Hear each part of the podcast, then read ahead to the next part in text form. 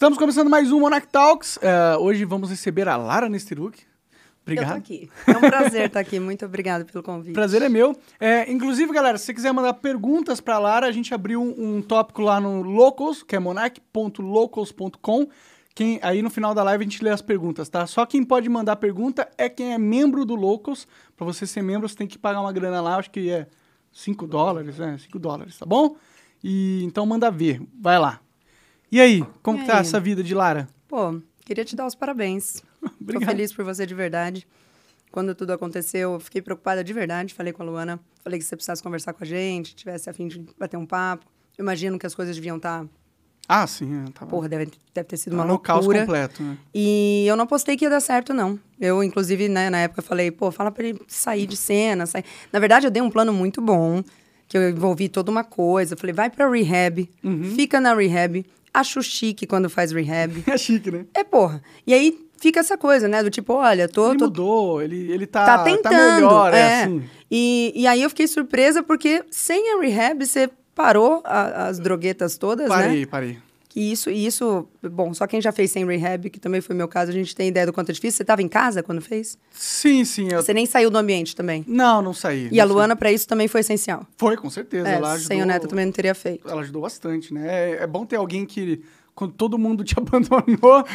Fica um pouquinho do teu você. lado, né? sim, sim. E, e aí, caramba, você fez, fez bem, fico feliz, de verdade. Obrigado, é. Parabéns. Eu acho que, pra mim, eu sentia que eu não tinha muito escolha. Eu acho que seria... Se eu ficasse afastado, pra mim, seria muito pesado na minha cabeça, assim. Você acha que é- o negócio é teu, assim? É da tua, sei lá, você se vê ainda com uma missão de manter a coisa acontecendo? Ah, com certeza. Eu sei que não sou eu que vou te entrevistar, tá? Só tô fazendo Cara, essa é uma pergunta. conversa. Pode fazer pergunta à vontade.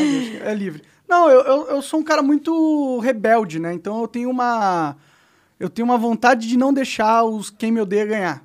E eu achava que esse seria a melhor forma de eu só conseguir a minha vida, né? Porque não posso achar que só porque todo mundo interpretou como se eu fosse um nazista, eu ia ah, viver a vida como se isso fosse verdade, entendeu? Então eu preferi viver a vida como se eu tivesse sido mal interpretado, que foi o que aconteceu na minha visão, e, e seguir, né? E graças a Deus o Rumble apareceu, né?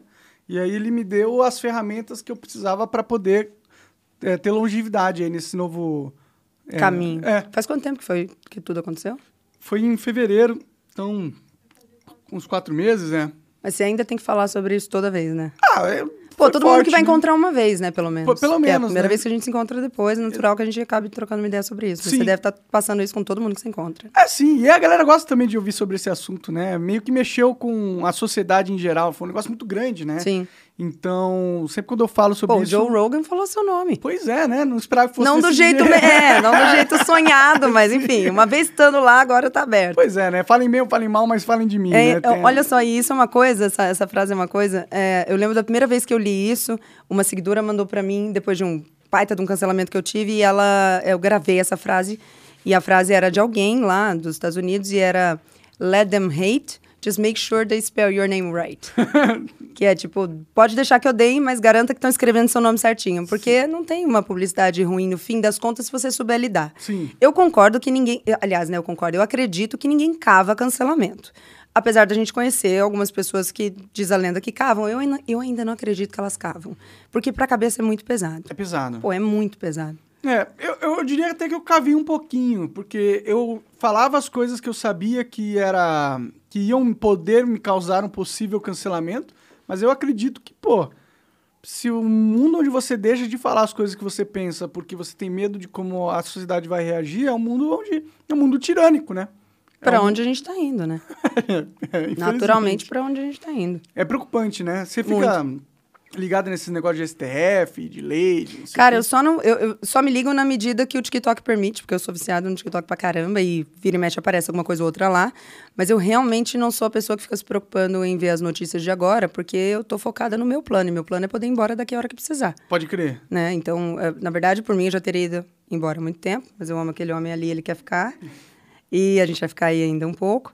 Mas o negócio é, eu penso, em todo o tempo que eu poderia estar me informando sobre qualquer outra coisa, eu estou preocupada em crescer o patrimônio ali, em aumentar o patrimônio, aumentar o meu trabalho, para poder pegar os paninhos de bunda e quem eu amo e ir embora quando se precisar. o cerco fechar. Sim, sim. É. Então não, não fico ligada, mas eu vejo o que está acontecendo. Eu vejo, né? O, o que aconteceu com aquele moço, aquele deputado, o outro que. O Alan dos Santos, que até hoje está fora. Pois é, ele voltou agora. Ele tá voltou? fazendo Olha lá, tá vendo como eu não me informo? Ele já voltou, tá no Brasil? Não, não, ele voltou a fazer vídeo no YouTube. Ah, tá, mas tá é. fora. É, acho que se ele pisar aqui, ele vai preso. Agora, eu vou te falar sobre isso. é, na época que aconteceu o negócio do Daniel Silveira, ele chama, né? Sim. É, eu lembro que eu automaticamente pensei, né? Não, que absurdo, o cara só falou e tal, não sei o quê. Mas aí você recebeu aqui uma convidada, me lembra o nome dela. É, eu acho que ela é deputada também. Aqui o gato, aquela que o gato na hora... Ah, ah na- no Lasco. Co- eu Esqueci. É, Ela é jornalista? isso. ah, tá. E aí, ela, depois que terminou, ainda foi falar isso com, com o Neto. Mas de- ela explicou um ponto, assim, né, do... No fim das contas, tudo que acontece, Monarca, eu sempre penso, calma, gente, também ninguém é doido. Algum motivo tem. Sim. E não que eu concorde com o motivo do, do, do porquê o STF fez o que fez e do, do dele fazer em si, mas eu me ligo no fato de que, hum, existe... Não, não é só doideira, não é só... É, ele, ele, ele foi. Ele falou umas paradas bem merda, né? Realmente. É, exa- é, quando ela falou que o processo tem não sei quantas mil páginas, 15 mil páginas, eu falei, caramba, não, tem muita coisa além da, do que a gente imagina apenas. Sim, sim. Mas que também não é só ele, né? É, são várias pessoas. Eu conversei com o Cogos ontem. E ele falou que teve dois amigos deles que foram protestar na frente da casa do, do Alexandre de Moraes e eles ficaram 40 dias presos, né? Caramba. Por protestar. Então, é, eu acho preocupante, na verdade. Eu acho que a gente está caminhando para um mundo onde o judiciário tem um poder totalmente autoritário e soberano sobre o que se fala na sociedade. Isso é, é meio perverso, né? Porque faz com que as pessoas tenham medo de falar, né? Mas por isso que eu te perguntei se a causa é tua ou não. Porque assim, eu vejo esse movimento todo, pô, isso tá acontecendo, tal, não sei o quê. Mas aí, Monark, num, por um minuto, às vezes, quatro horas da tarde, já muito cansada, com café na mão, eu paro e penso, tá, mas eu tô por mim, não tô pela luta. Sim. Então, assim, se pra eu ter paz, eu preciso falar, ah, gente, bom, não vou lutar essa luta, não. Eu quero dormir tranquila. Sim. E na- quando essas duas coisas ficam na balança, eu opto pela minha paz. Pode crer. Eu tô. Eu sempre fui mais pela luta, na verdade. Mas eu, depois dessas coisas que aconteceram comigo, eu, eu fico pensando. E você sabe que eu, eu, no- eu noto isso no seu discurso. Depois eu, eu vendo você falar, eu- a gente até comentou isso lá em casa, mas eu noto que você tá um pouco mais do tipo, não, agora eu acho que eu, que eu considero a minha paz um pouco e. É, eu, eu tenho um sentimento dentro de mim que é tipo, putz, eu já, eu já fiz, já lutei a luta Já. bastante já. E eu, e eu não sei. Passo, agora passo, passo o cedro, né? É, eu deixei, eu de- pus o meu statement, né? Eu, eu falei, eu mostrei pelo menos o que era, tava errado na minha visão e o como tava errado. E eu acho que até a forma com que eu fui cancelado meio que é uma evidência de como o mundo tá errado, né? Não que eu não poderia ter falado de uma forma mais eloquente ou inteligente, Inteligente. e tal. Com certeza poderia. Mas o fato de alguém expressar uma opinião que, na minha, na minha visão, é legítima, não é que eu quero que exista o partido, mas eu, eu acho que a liberdade de expressão ela tinha que ser tão ampla a- ao ponto que, igual nos Estados Unidos, eles pudessem falar as merdas deles, desde que eles não ameacem ninguém iminentemente ou, ou algo do tipo, né? Agora, mas isso mais do que, do que qualquer coisa, o que influenciou foi o estado, né, em que você estava. E eu te falo isso porque, eu, diferente de você, eu nunca expus exatamente quais situações. Mas situações muito ruins que eu passei por falar de jeito que eu não deveria ter falado, tal, eu também estava sob influência de... De drogas. De drogas. E aí deu errado. E aí, uma, uma das coisas que aconteceu uma vez, eu me lembro que eu fui dormir e eu não estava ligada que eu tinha falado. Não estava ligada nem que eu tinha falado, nem sobre aquilo.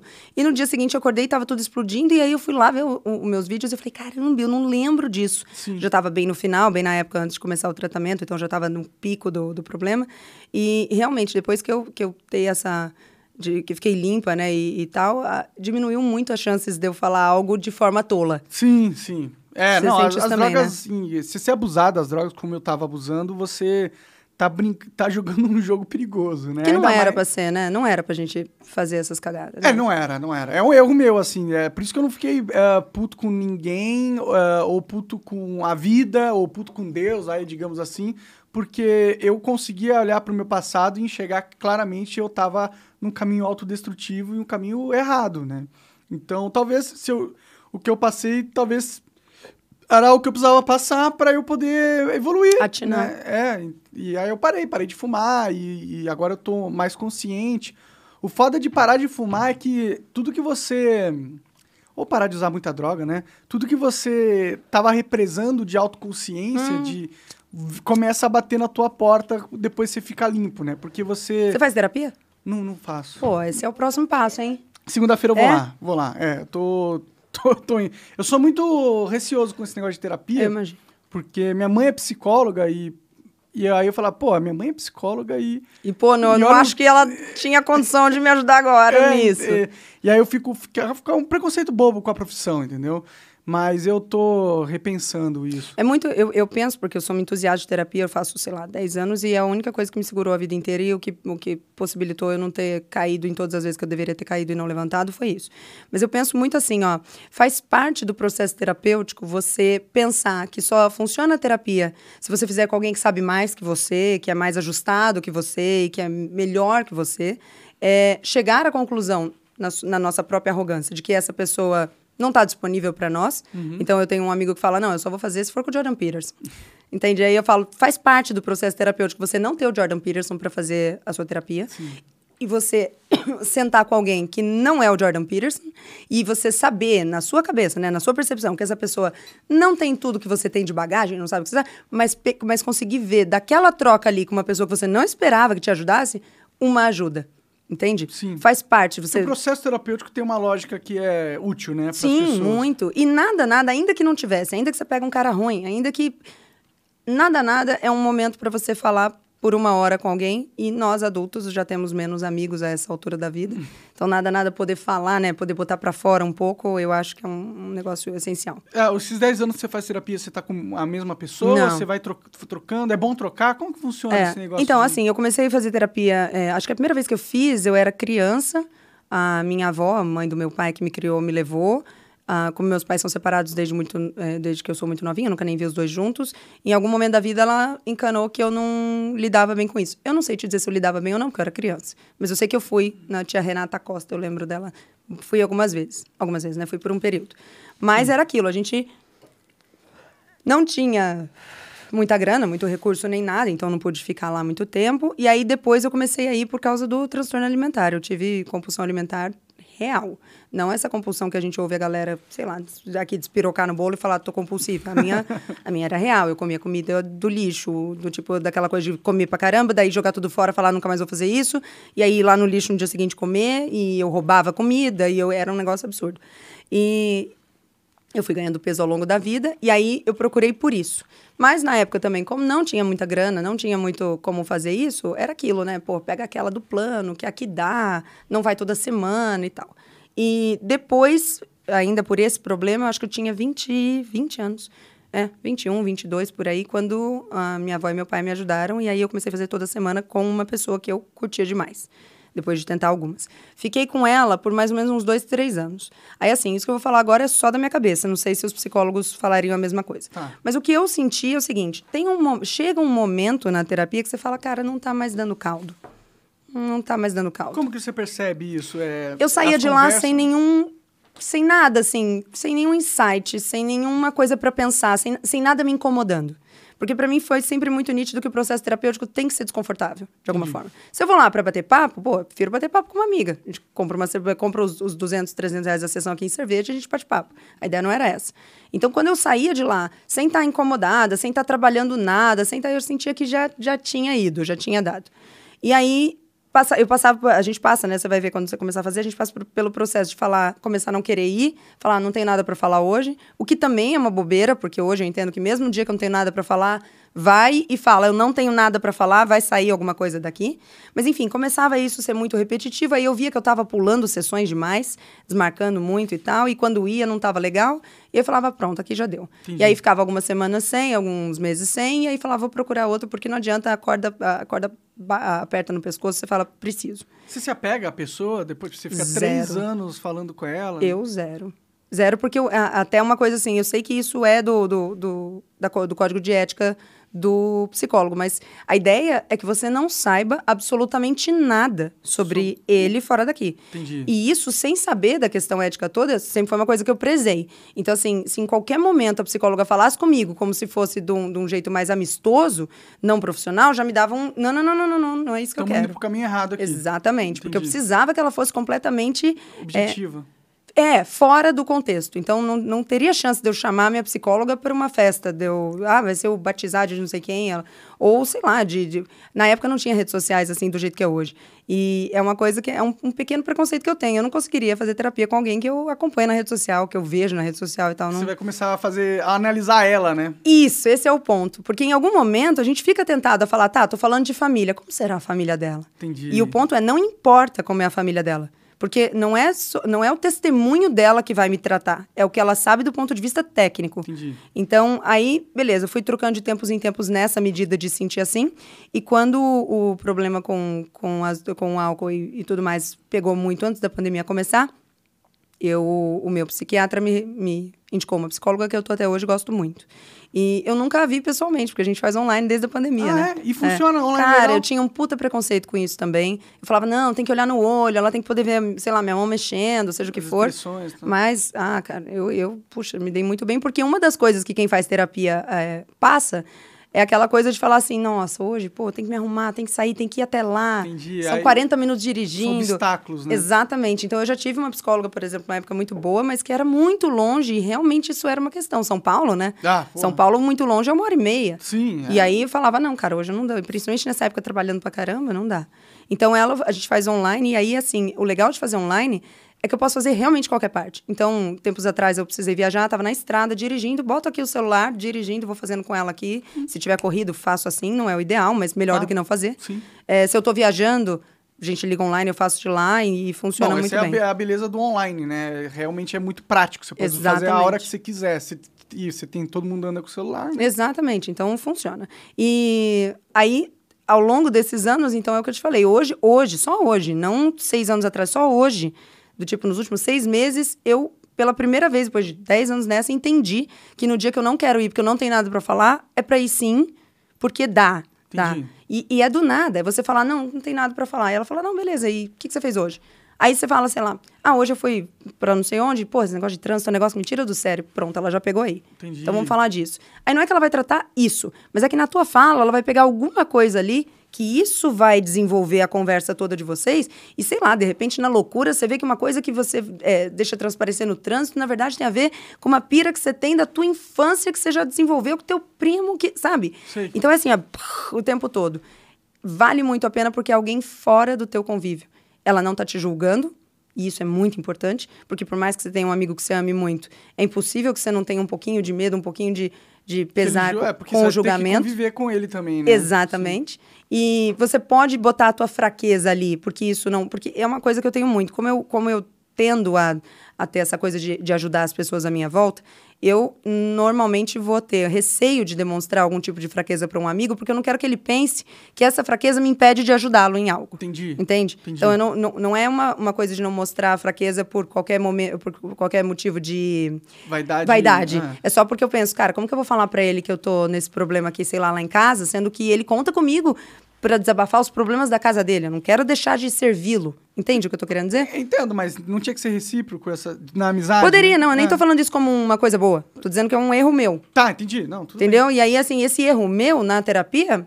Não, não, não- porque a pessoa lá não é sua amiga? não, assim, não é minha amiga, não vai precisar de mim pra nada. Ela tá ali pra, pra servir aquele momento. E já aconteceu de você pegar uma, um profissional que não era legal? Porra, já muito. Esse negócio da, do- da compulsão alimentar, na época, é, eu tinha a compulsão e eu tinha, sei lá, 20 quilos mais do que eu tenho hoje. E eu não gostava do corpo que eu tava, eu não gostava da minha aparência.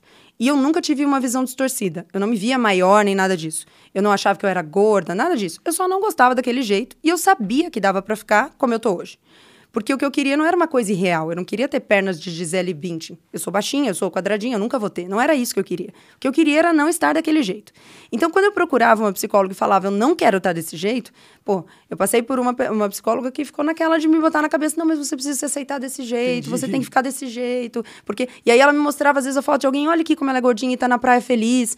Aí eu falava, não, eu entendo, e, pô, more power to her, tá tudo bem, mas é- não é o que eu quero. Sim. Então, sim, acontece de você não conseguir é, a- fazer com que a pessoa entenda o que você está falando. Sim. Agora, tem também, Monarquia, isso é muito importante na hora que você está começando com o profissional, não dá para ser tudo trocando muito rápido por essas coisas sem análise. Porque uma coisa é você sentar uma vez e falar, tá, por exemplo, nesse meu caso, pô, eu queria ser mais magra, a pessoa falar, não, mas. E aí você fala, tá, calma, eu vou tentar te explicar de novo, e de novo, e de novo, para ver se você se você não está entendendo o que eu estou falando no geral.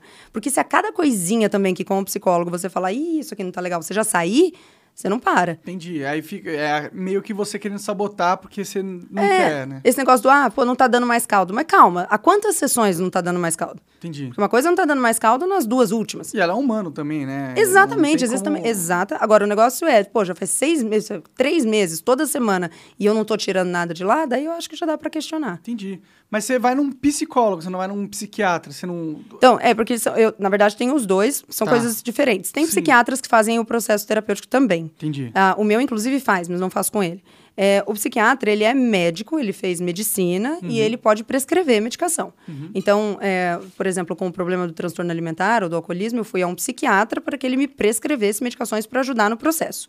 Acontece que a medicação, ela não resolve os problemas é, desse tipo. Então, você precisa fazer. Eu costumo dizer para os meus pacientes, por exemplo, que é como se, como se você pudesse ser é, ajudado, ter uma mão te empurrando um pouco, enquanto você resolve o cerne do problema. Exemplifico. Então, assim, o negócio da compulsão alimentar, depois de muitos anos de terapia, eu vi que era uma questão muito forte da minha infância, de ter passado muita dificuldade, de não ter tido o que comer por muito tempo. Então, eu lembro da minha mãe falando para mim, quando eu ia na casa de um amiguinho, de um priminho, ela falava, come tudo que você puder lá, porque chegando aqui não vai ter. E isso, essa, essa mensagem, no geral, ficou gravada em mim. Então, eu levei essa mensagem para a vida e foi muito difícil sair disso. O psiquiatra, quando me prescrevia alguma coisa para esse, esse, esse urge de comer, esse impulso de comer, aquilo resolveria enquanto eu estaria tomando a medicação. Mas se eu não resolvesse esse pensamento instalado na minha cabeça desde a infância, quando eu parasse a medicação, ia parar o efeito. Sim. Então, o psiquiatra fez esse trabalho com a medicação e, enquanto isso, o psicólogo foi fazendo o trabalho da terapia para que, um, em um certo momento, eu pudesse tirar a medicação e seguir agora é, num novo pensamento. Sim, é então, é um, um, mindset seu que tinha que mudar. exatamente, caso. é um pensamento. E, como que muda esse mindset? Deve ser muito Proce difícil. Né? Muito né? e leva tempo, muito tempo. O processo de terapia é um processo lento. Não dá para pensar que em um ano a coisa vai resolver. Entendi. Porque às vezes você, você identifica, ah, isso é uma parada da minha infância tal. Então mas é... só conscientemente. É, e, e, mas mudar realmente inconscientemente, tirar isso de você, eu, eu não sei nem como, como que seria isso? E aí, assim, tem, tem terapia, a, a, terapia tem linhas, né? Então, você pode fazer gestalt, você pode fazer TCC, você pode fazer... São linhas diferentes de, de terapia. E aí, assim, a TCC, que é a terapia cognitiva comportamental, que é uma das minhas favoritas, justamente tem alguns, alguns pontos que ajudam nisso do que você está falando, que é, tá, beleza, mas como que conscientemente eu vou conseguir? Existem exercícios para você fazer na hora que você sente aquela crise chegando, é, para você tentar parar e pensar no porquê dela, para você poder esmiuçar o porquê que ela está acontecendo. Então, isso é, é, esses são alguns passos do que podem ser colocados quando o psicólogo é dessa linha e ele, ele te intensifica, te intenciona fazer isso. Agora, existem outras linhas em que os passos são outros, em que o fundamento é outro. De qualquer forma, é um trabalho braçal. Uhum. É, é, é, realmente um, não é uma coisa uh, de você deitar e alguém, sei lá, faz alguma coisa ali no teu ouvido e você acorda sabendo. Não, é, é braçal, tipo é vivendo né? cada... Que também é uma coisa que tem um fundamento é, científico bem bacana, mas mesmo isso não funciona assim deitei e fui Alguém entrei em trânsito e, e aí saí perdeu todos os é traumas. na verdade a hipnose quando feita né, nessa linha de terapia ela tem um, um, papel de ajudar de contribuir para o processo terapêutico pode crer você já fez hipnose eu fiz em uma época um dos meus dos meus psicólogos era sugeriu isso sugeriu a gente fez algumas não foi legal não ah cara não foi uma coisa muito bacana para mim não o que não quer dizer que ela não seja legal. É, claro. Como qualquer medicação claro. ou terapia, para algumas pessoas vai funcionar melhor, para outras não tanto. É, eu fico então, na verdade, eu, essas não, porque daí essas não têm uh, um embasamento científico robusto. É, mas a hipnoterapia, mas a hipnoterapia sim tem, tem bastante. Não, pode crer. Eu fico um pouco preconceito com os remédios que os psiquiatras dão, porque às vezes eu tenho, tipo, amigos meus, que eles vão lá no psiquiatra, ele receita um remédio, e aí eu tenho um amigo que tá, tipo, ele fica letárgico, não parece que a, a, os remédios estão sugando a energia vital dele, entendeu? E aí eu falo, pô, isso é isso. Como que isso está te ajudando? Então, deixa eu te falar até um pouco sobre isso, porque é um assunto que, que pipoca bastante lá para mim, porque é uma coisa que esse, esse, preconceito e essa visão desse jeito é, do, das medicações Sim. é o que mais acontece. E, geral, e pode também, na maioria das vezes, é um erro do próprio médico de não saber explicar exatamente o que aquilo está fazendo. Tá. Então, assim, por exemplo, se seu amigo, seja ele quem for, se ele estava num quadro depressivo muito grande e, de repente, ele estava, sei lá, com intenções suicidas ou ele estava com alguma coisa... E aí a medicação entra. Ela consegue consertar isso, mas ela deixou ele letárgico. Pô, nessa hora a gente precisa colocar as coisas na balança e falar, tá, você quer agora, nesse momento agora, não tô falando pro resto da vida, mas nesse momento, você quer continuar com as intenções suicidas e passar por um período em que você pode acabar fazendo uma, uma caca, ou você quer ficar um pouco letárgico, a gente tira esse outro risco aqui da frente, e aí vamos com a terapia e o resto para tentar consertar isso aqui, pra hora que tirar essa medicação, ficar tudo no zero a zero. O problema da medicação psiquiátrica, psiquiátrica é a gente achar que ela vai resolver o problema assim ela, não vai. isso. né? ela é ela é a ajuda. Ela é muito importante fundamental. Em alguns casos de doenças da mente ela é indispensável mas ela não resolve o negócio sozinha. Por isso que é um processo terapêutico cheio de outras coisas que vão acontecendo junto. Entendi. é que enquanto a pessoa não consegue colocar todos esses patos alinhados pô a gente precisa pelo menos brecar o, o cerne do problema então às vezes isso acontece Pode crer, pode crer. É, é, um, é um problema mais complexo que só tomar remédio, né? Eu acho que tem muitas pessoas que ficam achando que vou lá, vou tomar o remédio e vai resolver e vai resolver e fica só no remédio, né? É, Deve ser esse. Fora que, assim, até acertar o remédio, monarca, o negócio é longo. Porque essas medicações, a maioria delas tem efeito, é, não é tardio, é residual.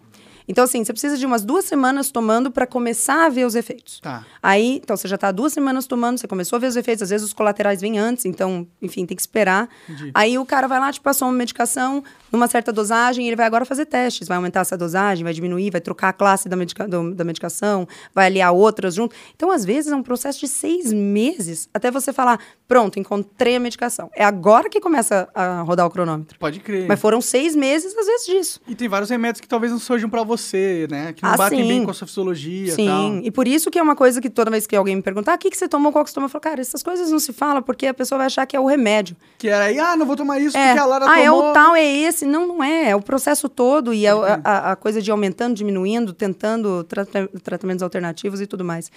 O tratamento que eu, que eu fiz ah, e que foi o mais incrível que eu fiz até hoje, que foi agora recentemente, comecei em janeiro, que eu fui fazer fora daqui, tem ele aqui já. É, ainda é pouco, ainda é muito caro, mas é que foi que me, me, puxa, salvou a minha vida, que foi o tratamento com ketamina. Você já ouviu falar? Não, que Pô, não. é muito, muito legal mesmo.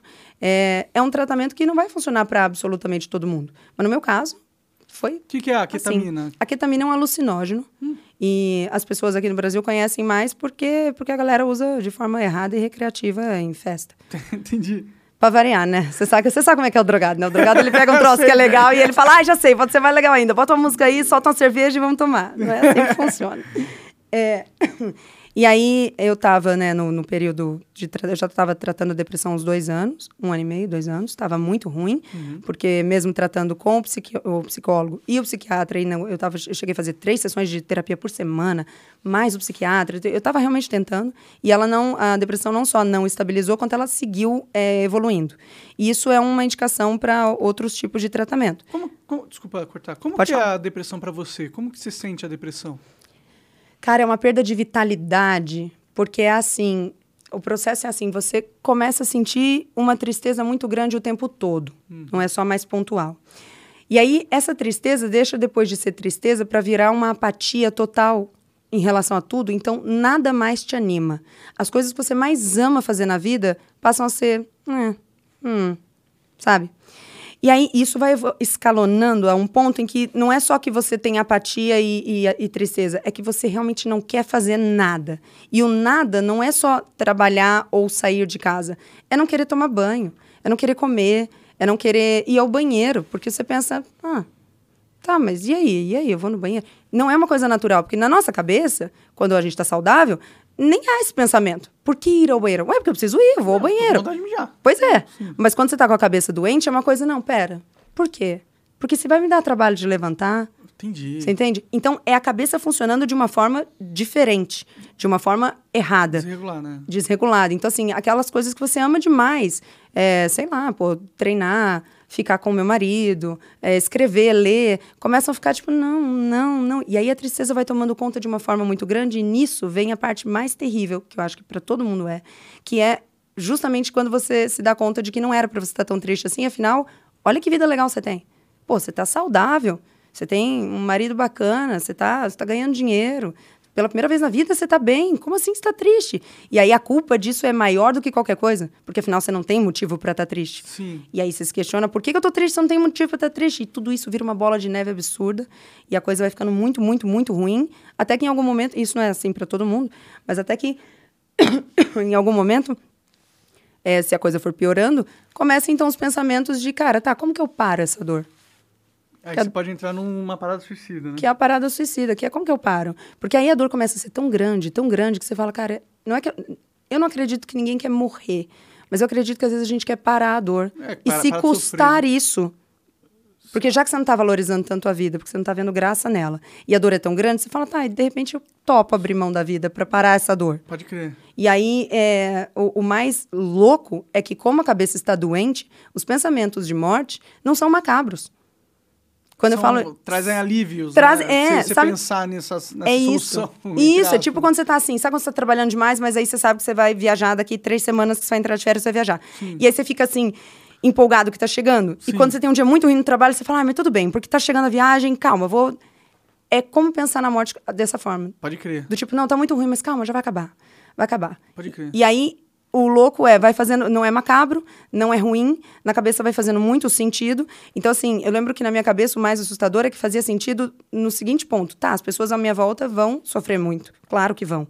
Mas eu conseguia ver o lado bom que iria acontecer depois que eu fosse com cada uma delas. Então, assim, eu planejei para quem que eu ia deixar o quê? Ah, cada dinheiro, cada não sei o quê. Então, pô, fulano vai sofrer, mas a vida dele tá feita. Sim. Uh, meu marido vai sofrer pra caramba, mas, pô, ele vai amadurecer pra cacete, porque ele vai perder a pessoa que ele ama e isso vai fazer ele... Então, assim, é, tudo vai, vai, se encaixando de uma forma que você não consegue pensar nessa ideia de uma forma ruim. Você pensa, cara, é um alívio para todo mundo. Eu vou parar de dar trabalho, porque também tem essa culpa. Sim. Né? Você tá dando trabalho para todo mundo, pô. Teus amigos, toda vez que eles te chamam para sair, você fala, vou, mas aí você não consegue ir. Sim. E aí fica, sabe? Bom, Só um peso para todos. É. E aí eu tava nesse ponto já, a coisa tinha evoluído muito, os pensamentos estavam muito certos já para mim. E eu tive uma, uma amiga que fez um trabalho maravilhoso, porque ela me viu nessa situação e ela não foi falar comigo diretamente, ela foi falar com ele, porque ela imaginou que se falasse comigo a gente já tá tão cansado, né? Que, que assim, eu não, eu não queria mais tentar mais nada. Eu já tava, já tava com a viagem programada, entende? Uhum. Então eu falava, não, cara, deixa, vai acabar já. Relaxa, vai já ficar tá tudo, tudo bem, já tá tudo certo. É. Isso. É.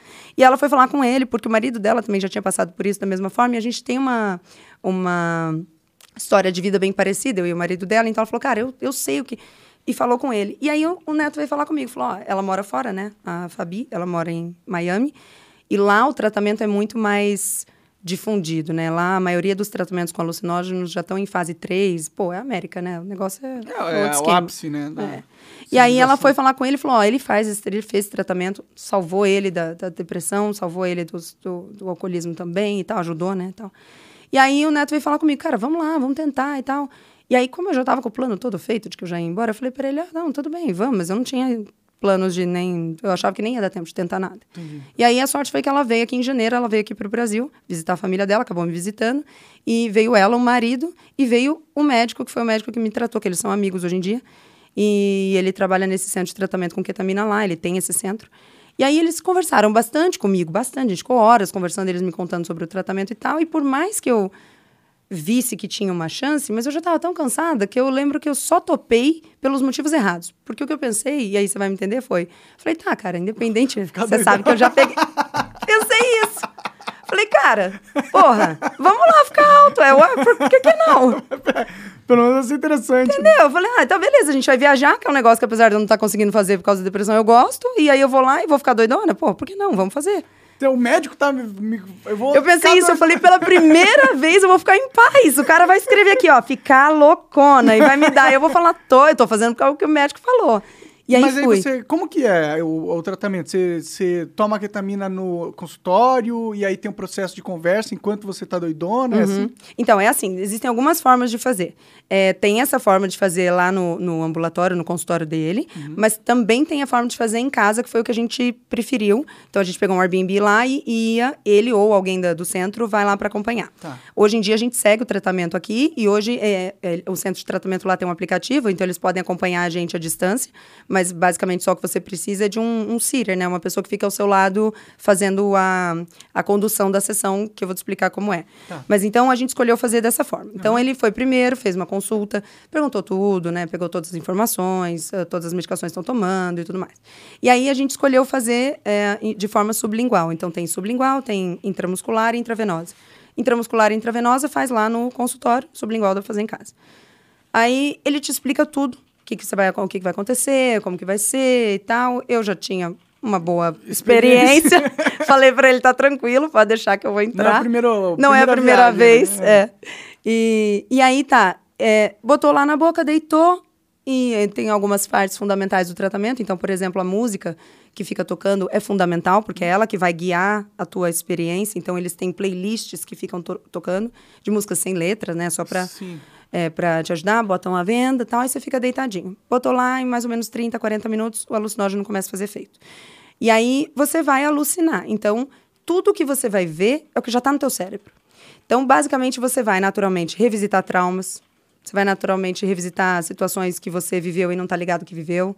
Você vai ver essas situações de outro prisma. Então, por exemplo, na coisa do revisitar traumas, quando ele me falou isso, ele me perguntou dos traumas e eu falei para ele os traumas grandes que eu tinha. Ele falou: olha, provavelmente você reviva eles, talvez não nessa sessão, mas em algum momento. Mas aí ele falou: e é muito interessante, você vai reviver pela primeira vez estando segura.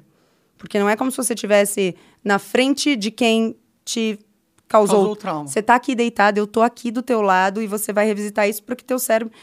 Então, a, a, a medicação age basicamente em duas frentes. Primeiro, nessa, no fato de que você vai imaginar, alucinar e revisitar coisas, e você vai trazer isso depois para a realidade, vai, vai levar a psicoterapia e tal. E a outra é a questão da neuroplasticidade, que aumenta mesmo, é a questão química da medicação. Então, aqueles neurotransmissores que já estavam sem fazer seu Atividades, trabalho. E isso é muito, muito rápido. A gente está falando de algumas sessões. Ah, entendi. É muito rápido. Então, logo depois da primeira sessão, no dia seguinte ele me mandou uma mensagem perguntando como que você tá, tipo, querendo saber já como você tá. E eu sou muito pé atrás com tudo. Eu não sou a pessoa que vai falar, ah, tá ótimo, pô, funcionou, tá. Eu sou- eu sou sempre muito pé atrás. Mas eu lembro que no dia seguinte eu já acordei e os pensamentos suicidas já não faziam sentido naquela hora. Porque eu já não conseguia. E, na verdade, isso me, bate- me deu um desespero muito grande. Porque eu pensei, porra, antes pelo menos eu tinha um plano. Acabou, fudeu meu Agora fudeu meu plano, como é que eu vou ficar aqui? E aí, aquela coisa de ter calma, né? Conversar na, na terapia, as coisas vão melhorando, mas enfim, é muito rápido.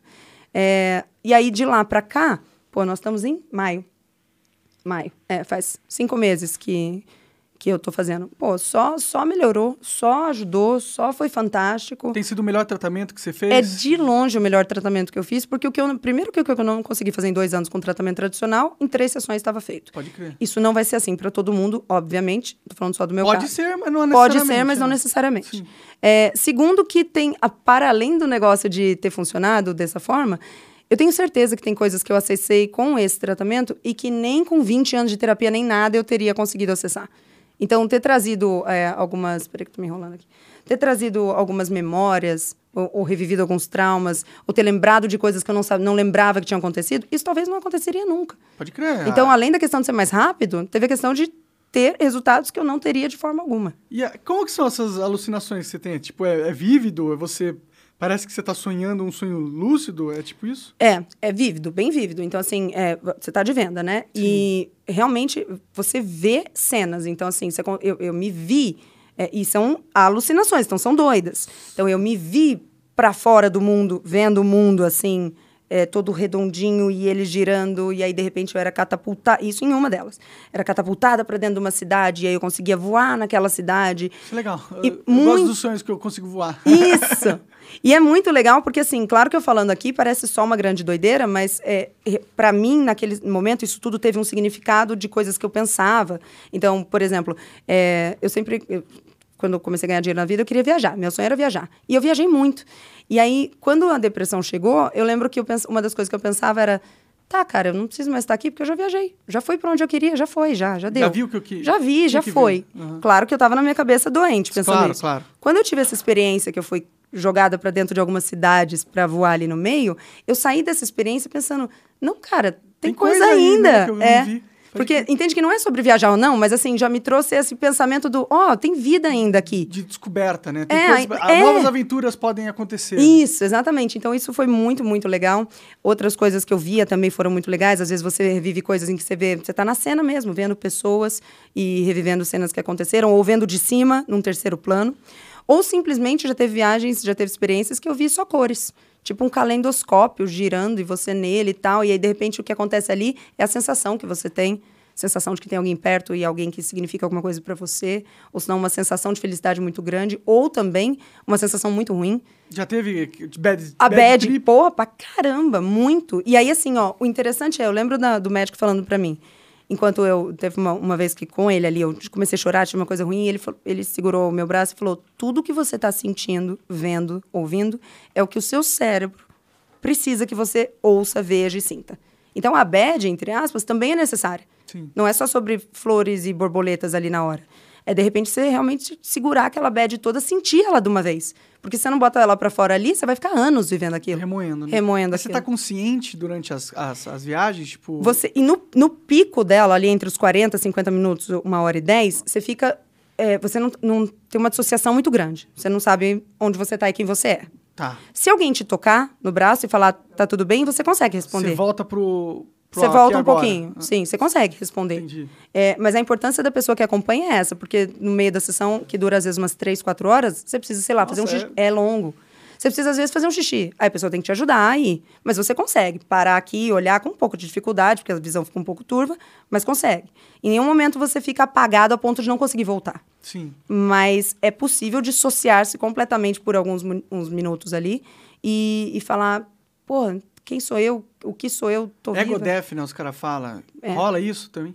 Também. Parece pra legal pra caramba. Todas as Cara, vezes que eu usei droga não foi num ambiente Deixa, controlado. deixa eu te dizer isso. Porque daí, ó, eu comento muito isso com o Neto. Depois do tratamento com a ketamina, eu falei pra ele, cara, se eu soubesse tudo que hoje eu sei sobre o, o, é, o manejo desse Aham. momento, eu poderia ter tido experiências valiosas nas vezes que eu usei alucinógeno. É porque quando a gente usa alucinógeno, a gente tá no meio da bagunça. Sim. Tá com a galera, tá na festa, tá não sei o quê. Então, por exemplo, se bate uma bad, você não sabe administrar. Difícil. Você só quase morre e jura que nunca mais vai usar.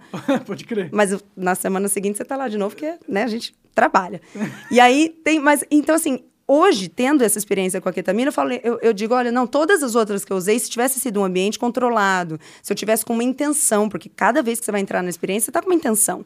Então, ele, ele sempre faz. Você fala, qual que é a sua intenção hoje? O que, que você quer trabalhar aí hoje, quando você entrar, para não ser à Dá toa? um exemplo de, inte de intenção. Por exemplo, é, um dia, eu- é, uma das sessões, eu entrei falando, cara, eu quero parar de tomar tanto remédio. Porque eu ficava letárgica também, então, não sei o quê. E- Mas eu não estava disposta a abrir mão dos remédios, porque eu não, não quero a Voltar parte pra ruim. aquele- mas eu falei, é. cara, eu quero ficar bem.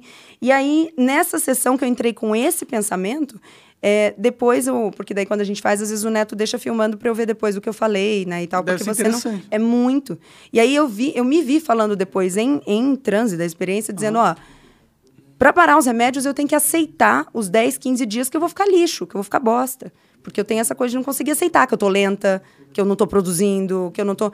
Então, eu, na minha experiência ali, o meu, meu próprio cérebro falando comigo, tá, você pode, mas você precisa aceitar que vai. E eu não teria esse insight sozinha.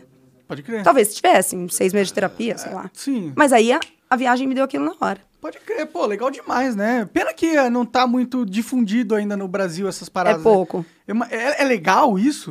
É legal, Ah. é, não é fácil de conseguir é, Alguém que trate nesse sentido. Não, aqui a gente tem poucas pessoas. A gente está no, no trâmite para conseguir começar a trazer o, o, o modelo da New Life, que é o, o centro de tratamento, a gente vai trazer aqui para o Brasil em algum momento.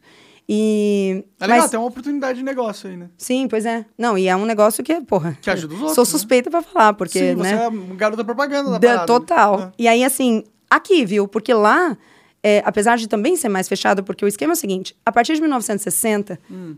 médicos ou alguém dessa área que fizesse estudos ainda com alucinógenos era tido como Ah, hippie, doido, sem entendi. não ético. Entendi. Porque foi a época da explosão de drogas e tudo mais, e a galera começou a usar isso para Stockwood, né? É assim. Woodstock, e tudo é. mais, exatamente. Então, assim, nessa- houve um gap na literatura muito grande de 1960 a 1990, porque parou de estudar, parou-se de estudar essas coisas. Virou tabu.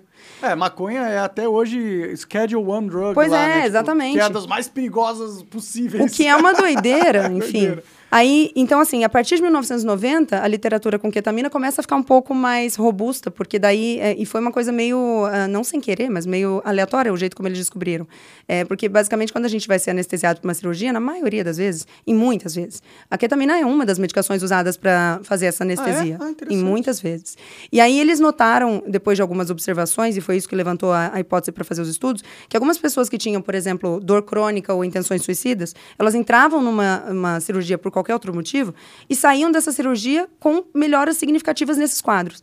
E aí esses caras começaram a falar, pô, será que é a, a ketamina Essa, e passaram a estudar ela dessa forma. Uhum. Ainda não é uma literatura da forma como a gente quer que ela esteja Nem em algum momento. Farinha, que todo mundo sabe tudo sobre farinha. Sabe? Exatamente, ainda não é isso. Uh, até as, a, a, literatura diverge bastante. É, literatura diverge não. Ela falta bastante em termos de do, é, jeitos de aplicação. Então, a literatura com intramuscular é muito maior do que com sublingual, que é muito menor. E isso ainda é um caminho a se percorrer.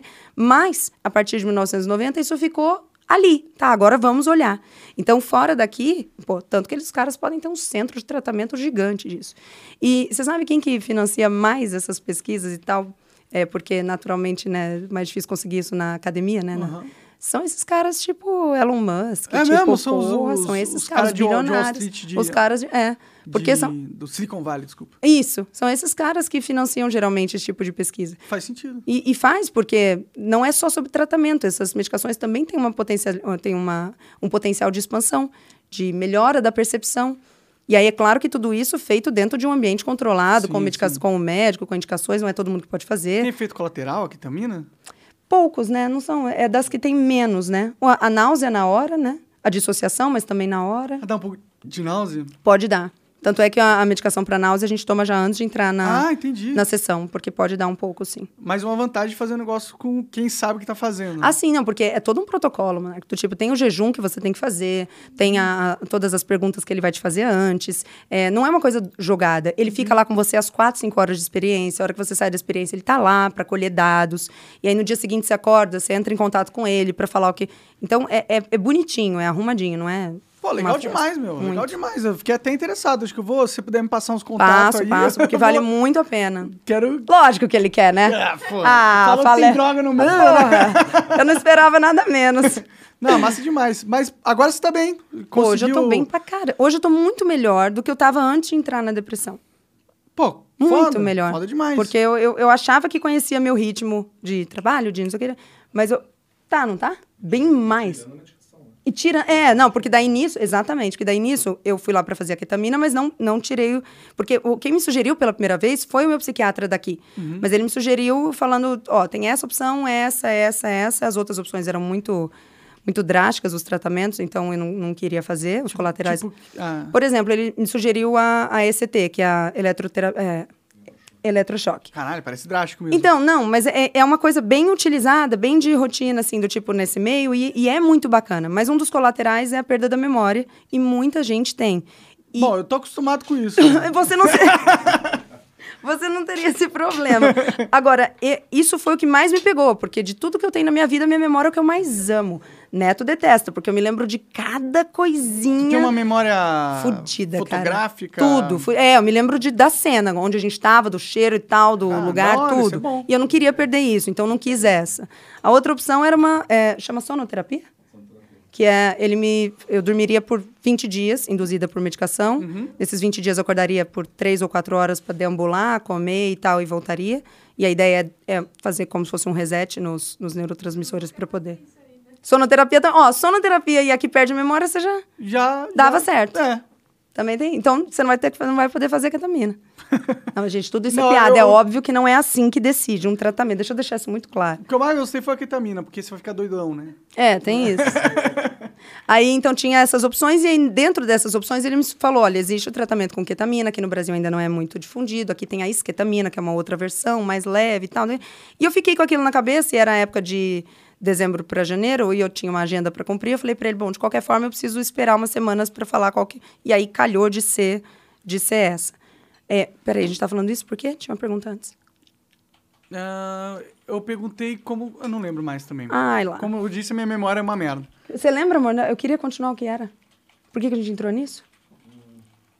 Você falou das coisas drásticas que É, a gente tava nos que, que negócio de choque lá, que você preferiu não.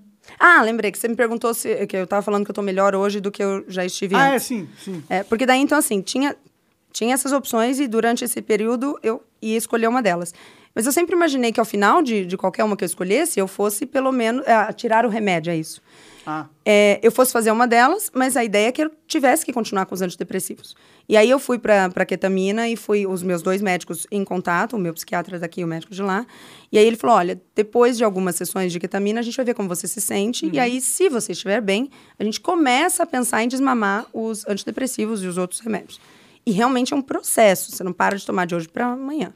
E nesse tempo agora de janeiro até aqui, então eu comecei diminuindo a dose, depois diminuiu a dose mais ainda, depois diminuiu a dose e passou a tomar em dias alternados, depois começou a se passar mais. Então assim, eu consegui tirar, sei lá, quantos remédios eu estava tomando, cinco, seis ao mesmo tempo. E hoje eu tenho um que está sobrando. Dois. É, e hoje eu tenho dois. E desses dois, um, eu, por mim, já tirava, é que a gente ainda tá cauteloso. processo. É, mas então, e tudo o que isso esses remédios fazem pra você? Esses que me você- ajudam a dormir, Aham, ah, me ajudam a estabilizar o humor, que essa é Uhum. uma, uma das questões que eu mais tenho. Basicamente é isso. entendi. Pô, Então, é bem legal, é muito legal. adoro cara. demais.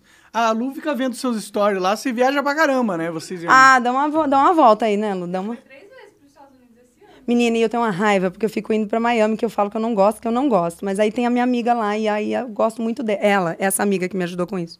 E aí eu fico indo pra lá, não aguento. Convence o Bruno a viajar. Ô, Bruno, mas você não é da, da viagem, não? É, nunca fui, mas agora eu tô querendo viajar. Eu Você nunca foi que- pra fora? Não, não, não. Eu nunca fui de. Ah, da ser- viagem. é, de ser de viajar pra caramba. Eu, eu acho meio tedioso viajar. O quê? Olha lá, né? Porque o Neto detesta a cada momento. É que, é que tem gente que gosta muito de ver, tipo, ah, as ruínas, os castelos, os museus. E eu, eu tenho. É, a, a Eu, Luana é dessa. que história, né?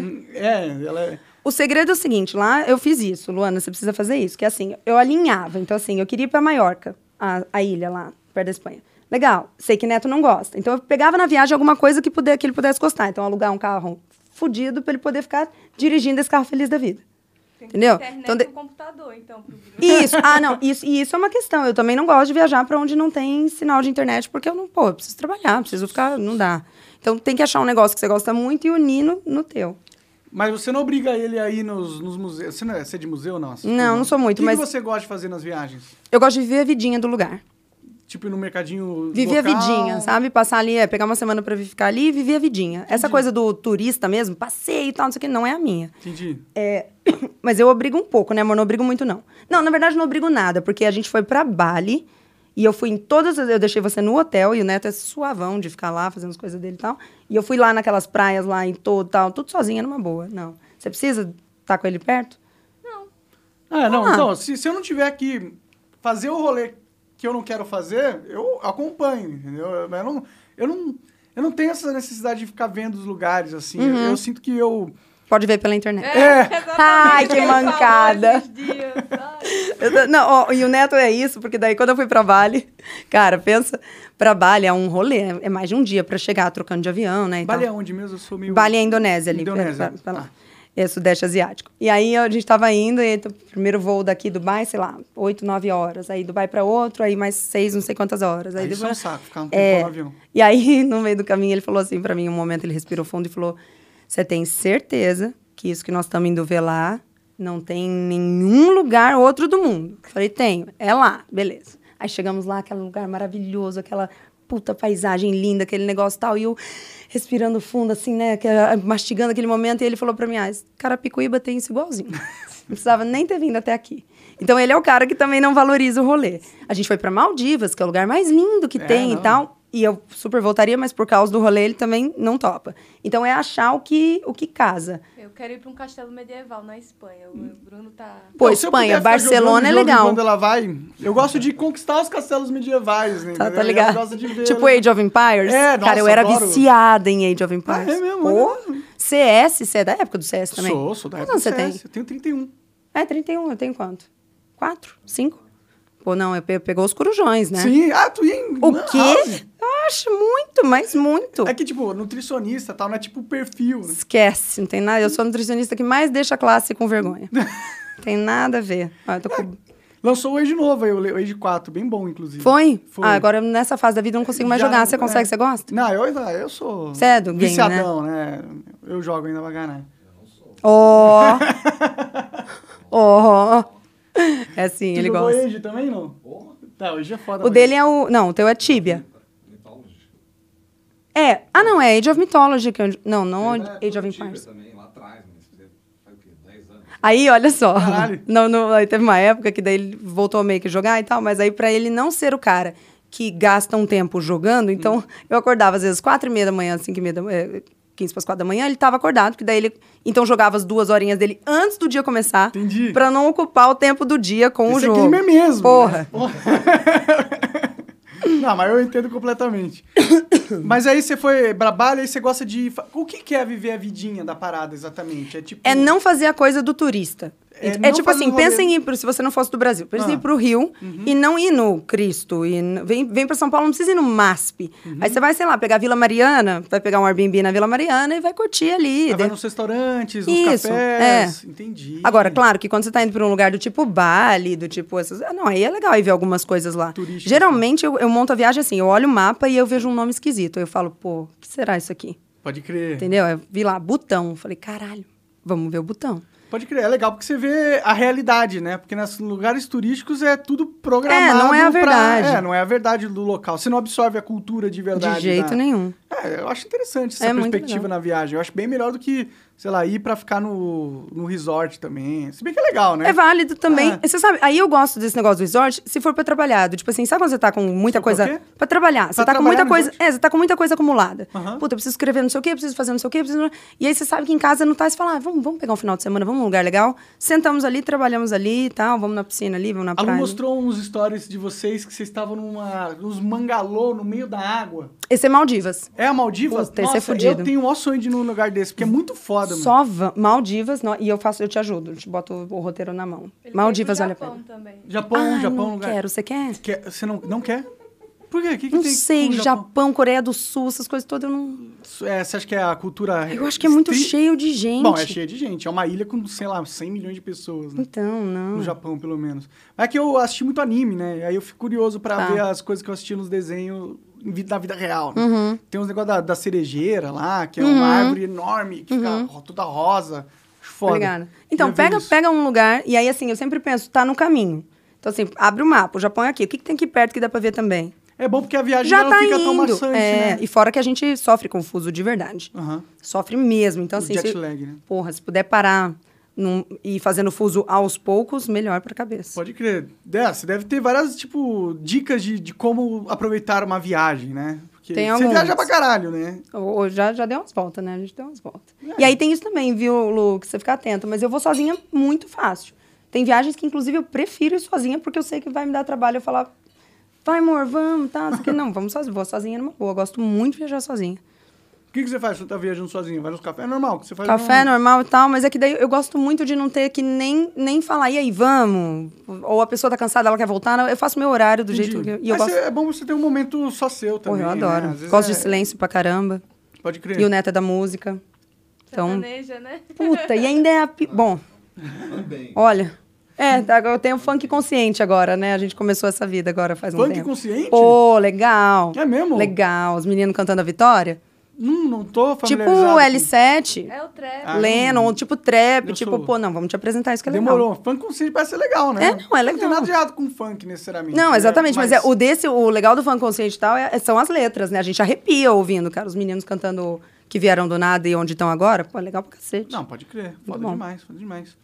É, e, que, e profissionalmente, o que, que você tá fazendo? Tem algum novo projeto? Tô- tá tudo rodando, eu tenho... Eu tava até pensando nisso vindo pra cá pra não esquecer. Então, o que que eu tenho hoje? Eu tenho o arquivo... que- Você tá lá? Tô. Você tá? Tem Ai, que tempo, mas eu tô. Ai, que bonitinho. Ah, Lu é pra caralho. O arquivo... Ai, que bonitinho.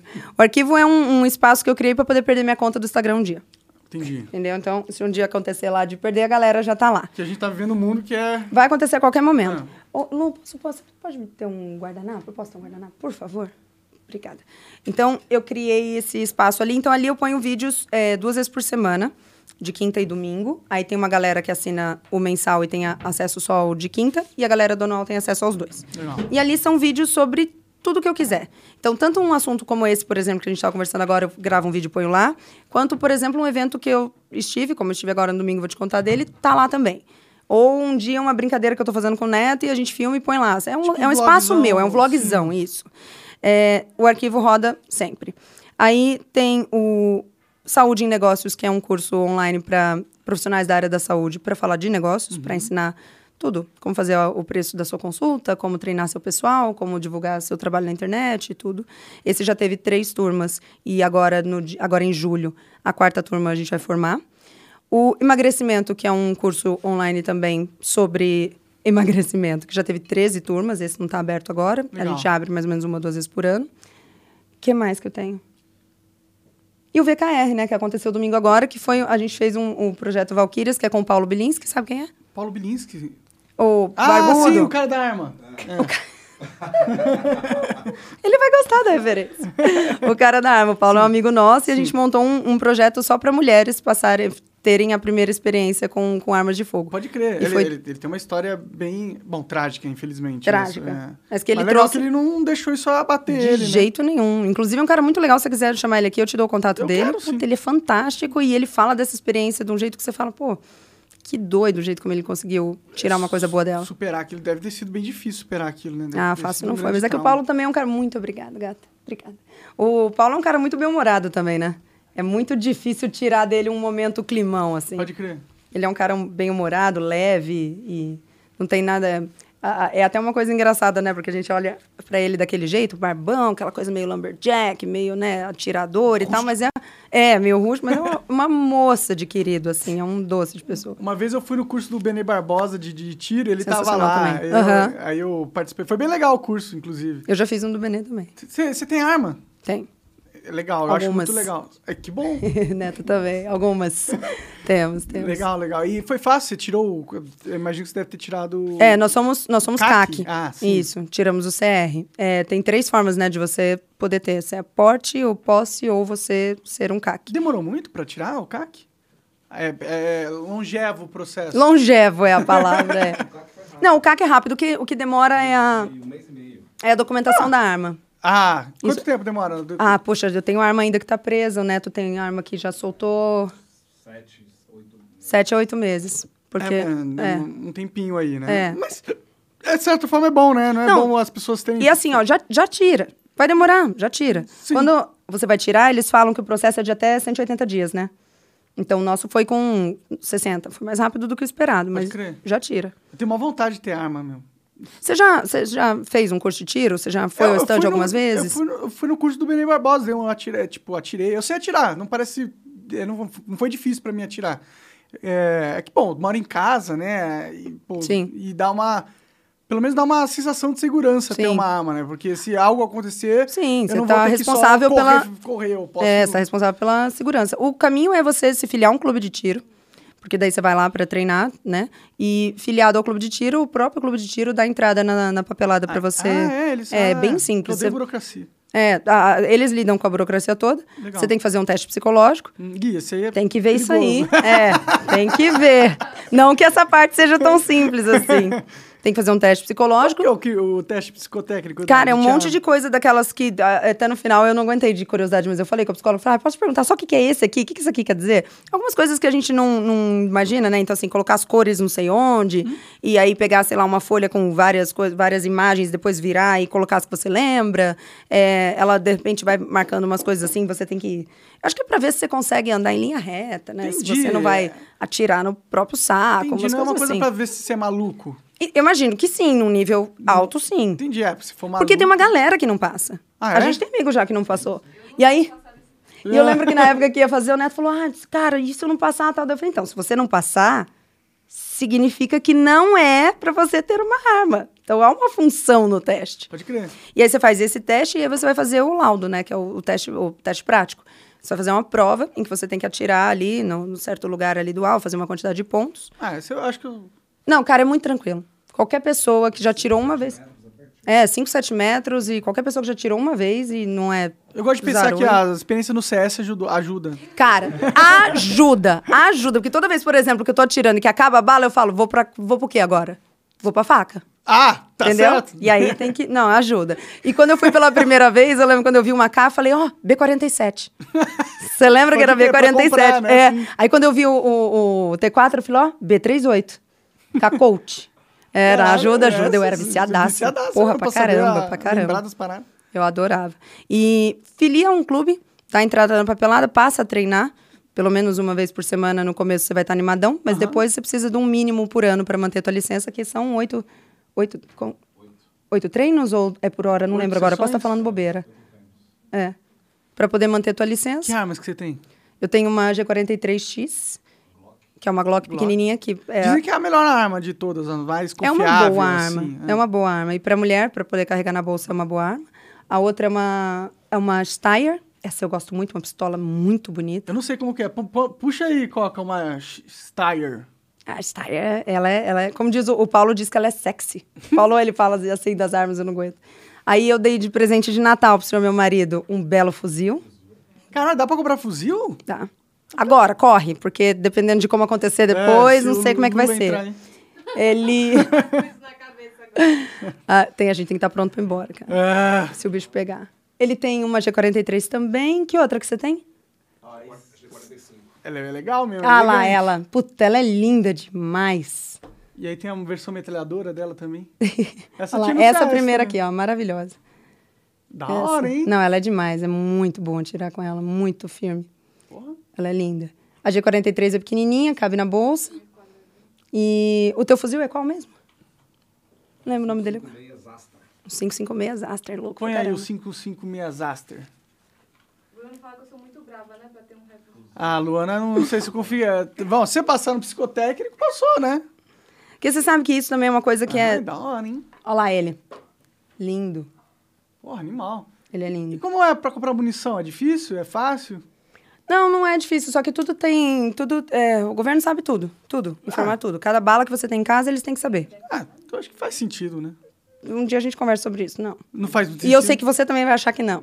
Enfim, é, tem um limite, tem cali o calibre é restrito, não é todo calibre que a gente pode ter. Entendi. Tem várias regras em relação ao transporte dessas armas, né? Então, ah, se for uma arma de pequeno porte, se uma arma é de, é, de cano curto, por exemplo, uma pistola, a gente pode transportar no colo, no carro, enquanto estiver indo pro... Ah, é? Pro, no colo, que eu digo assim, né? Na, Na mão bolsa, ali. tá- Sim, assim. enquanto tiver ao caminho do clube, a gente só pode transportar a caminho do clube. E você pode transportar com ela quente, né? Como a gente fala, com ela pronta para uso. É, se for uma arma de cano longo e de outro, o- outro calibre, ela tem que ir atrás no carro com o estojo fechada Entendi, e tudo mais. entendi, entendi. Tem algumas regras desse tipo. Mas basicamente hoje é muito mais fácil do que já foi um dia, do que talvez será caso, O Lula ganhe. caso o Lula ganhe. É. Você você gosta de falar sobre política? Não. Eu gosto não com a câmera ligada. Aí eu gosto muito. A gente ficaria aqui o dia inteiro, mas o negócio é assim, eu não gosto de governo. Eu também não gosto muito, não. Você é ANCAP? Você diria que Então, você é não porque eu já passei dos 15. Entendeu? Niki eu fiz 16, falei, tá, não, gente, tem que ter governo sim, para, tem que. Mas aí o que eu não gosto é esse governo desse tamanho, desse jeito, mandando em tudo, e a gente achando que precisa de cada vez mais e querendo só trocar a coleira de mão. É. É isso que me. E o brasileiro gosta de uma autoridade, viu? Cara, é uma muito. merda. A gente terceiriza a responsabilidade de tudo, e aí a gente fica escolhendo quem que vai ser o responsável pela responsabilidade que podia ser nossa. É, bem, eles usam isso até pra influenciadores. Tipo, ah, você Putz. tem que ter uma responsabilidade com o que você fala, porque tem pessoas assistindo, mas é a responsabilidade das pessoas que escutam. Eu né? parto do princípio de que eu não falo pra criança. É, o teu também não. Então, Onde que se- um cara fumando maconha, bebendo, tá, é, é um programa infantil. Isso, exatamente. Então, se eu não falo pra criança, por mais que eu te fale compra, compra, compra, compra, se você não comprar, é porque você decidiu não comprar, não é? Sim, é. Então, então, se eu falo, sei lá, vai, é, sei lá, se eu tô aqui fumando e aí alguém fala, ah, mas é porque eu vi ela fumando e tá bom. Então você é trouxa. É, Porque E tá querendo Você sabe que faz mal, exatamente. é. Você sabe que faz mal, você sabe que mata, sabe que é fedido, sabe que você não escolheu fazer porque você viu alguém fazendo, isso não existe. Sim. E isso vai infantilizando a galera. Sim, não, e o, o povo brasileiro é muito Uhum. infantilizado, né? Ah, E eles gostam, eu não sei se eles gostam disso ou, já- ou não estão cagando pra ele, eu não sei. Só sei que eu. Eu acho que é triste. muito mais fácil terceirizar a responsabilidade. A gente faz isso com tudo. Sim. A gente faz isso quando. A galera faz isso quando acredita que o INSS é uma boa para garantir a aposentadoria. Uhum. Então você não se prepara para a tua aposentadoria, afinal, o INSS está fazendo. Ah. Da pior forma possível. A gente. ah, eu, eu penso muito numa coisa que eu, eu sei que é meio complicado de tentar entender isso, mas assim, até nessa coisa da, de poder falar, um influenciador poder falar. algo sobre saúde, a gente fica nessa. Então, assim, quando começou esse boom de blogueiras falando de dieta, a galera me perguntava, eu como nutricionista, me perguntava, e aí, o que, que você acha? E eu falo, acho maravilhoso. Me, deixa elas falarem qual é o problema. Ah, mas pô, ela tá falando e ela não é nutricionista. Sim. E aí qualquer pessoa inteligente ao ouvir ela falar vai falar, bom, ela não é nutricionista, então de repente eu tenho que dar uma segunda olhada no teor do que ela tá falando. Ou pegar uma, uma opinião de uma profissional. Exatamente. Então, eu, eu não acho nenhum problema ela falar, muito pelo contrário, eu acho maravilhoso quando elas falam pra caramba. E aí nós, nutricionistas, temos um monte de Bom que dá um trabalho pra limitações. você, né? Pô, pra É, caramba. pra então, corrigir. Mas aí a gente tem isso do não faça nada sem orientação. Não faça nada sem orientação. E aí a gente chega num ponto em que você não pode falar na internet. É, é perigoso você falar, cara, vamos, vamos fazer exercício. Não, calma, pera, ele precisa de uma avaliação. Olha, eu entendo, eu entendo, mas será que não era mais jogo ele poder dar uma volta no quarteirão antes de marcar a avaliação com 12 médicos? Qual mal vai fazer ele fazer exercício? né? Mas aí o negócio é, se vai que fizer algum morre. mal, é, então, se, e se morrer? Porque pode morrer. Né? É, e se claro, fizer mal? Sim, pode o- atravessar a rua e morrer. a liberdade e a vida adulta implica risco. É. Então, sim, pode, pode morrer sim. Só que também pode morrer por não ir. É. É que no fim das contas, a, a responsabilidade de morrer ou não morrer é tua. Sim. Não é nem do médico, nem do cara que falou, nem do. É você Nem e tua própria Estado, vida. né? Principalmente. É. É, eu queria que a gente vivesse num mundo que as pessoas percebessem que o Estado não é seu amigo, não é teu pai, é, é um tirano. É um tirano que manda em você e que decide o que você deve ou não, ou pode ou não fazer.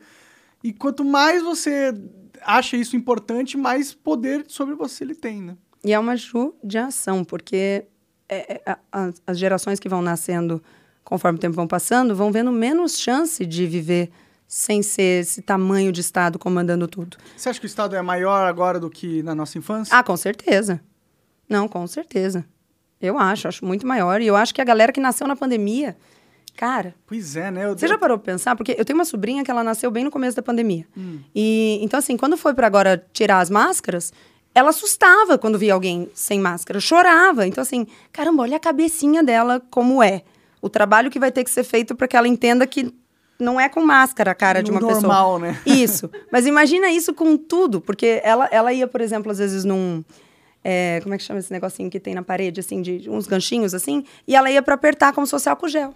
Hum, Essa é a cabeça que ela nasceu. Então, agora, imagina isso para além do lance do álcool gel e da máscara, mas para tudo. Sim. Então, ela, ela cresce num mundo em que a liberdade de expressão é que, não, calma, ei, veja, ou, ei, pois é, ah, né? oh. E jo- os nossos jovens que mais pedem a...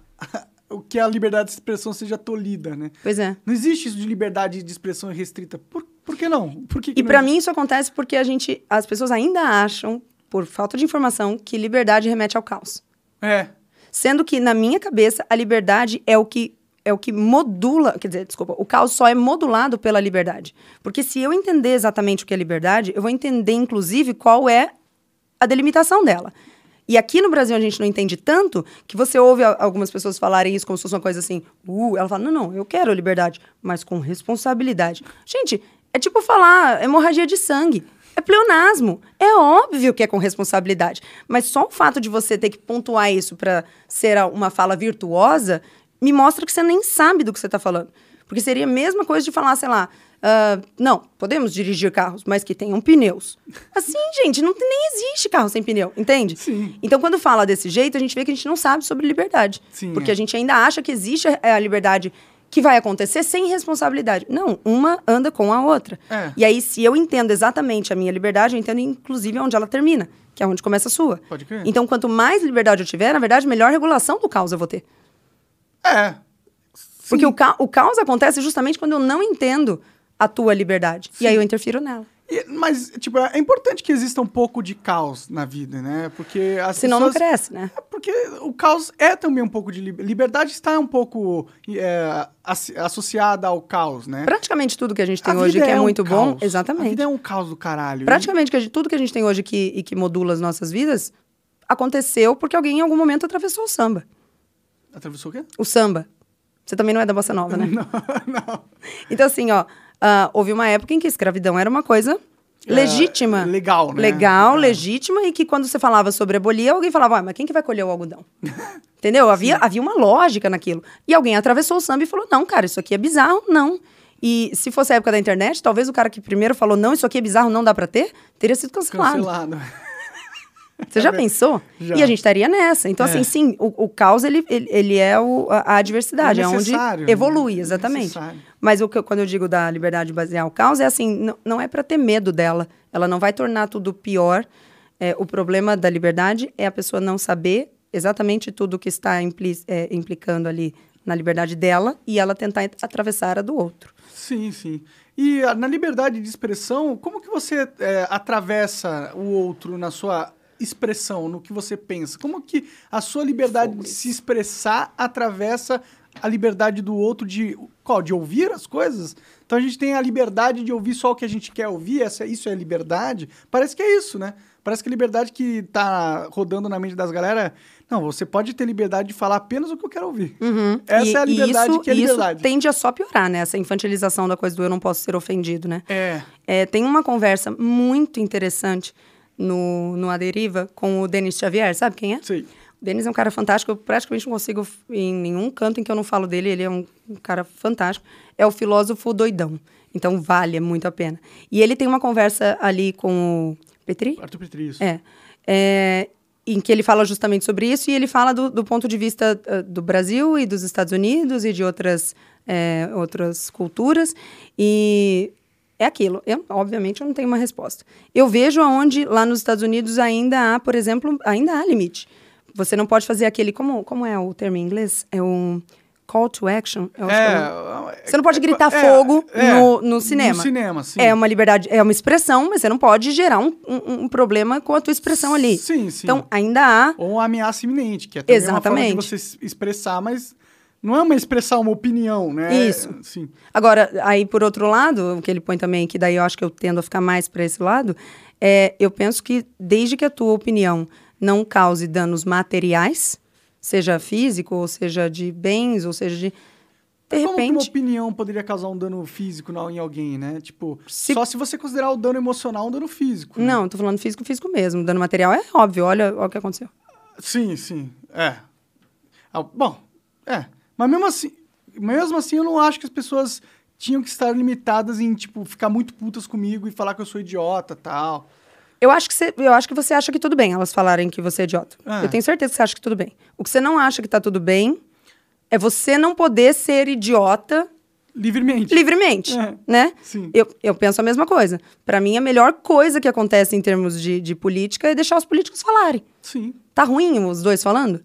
Deixa eles falarem, um pior que o outro. Pois Pelo é. amor de Deus, deixa eles falarem muito. Porque a única chance que a gente tem das pessoas entenderem Quem eles são, o quem que eles, são. querem, né? E eu sempre fui dessa opinião, do tipo, quando eu falei, ah, expressei opiniões que, que saíram pela culatra, eu lembro que na época eu falei, olha, tá, agora esquece que sou eu falando, mas é o seguinte, se você me acha idiota, me deixa falar.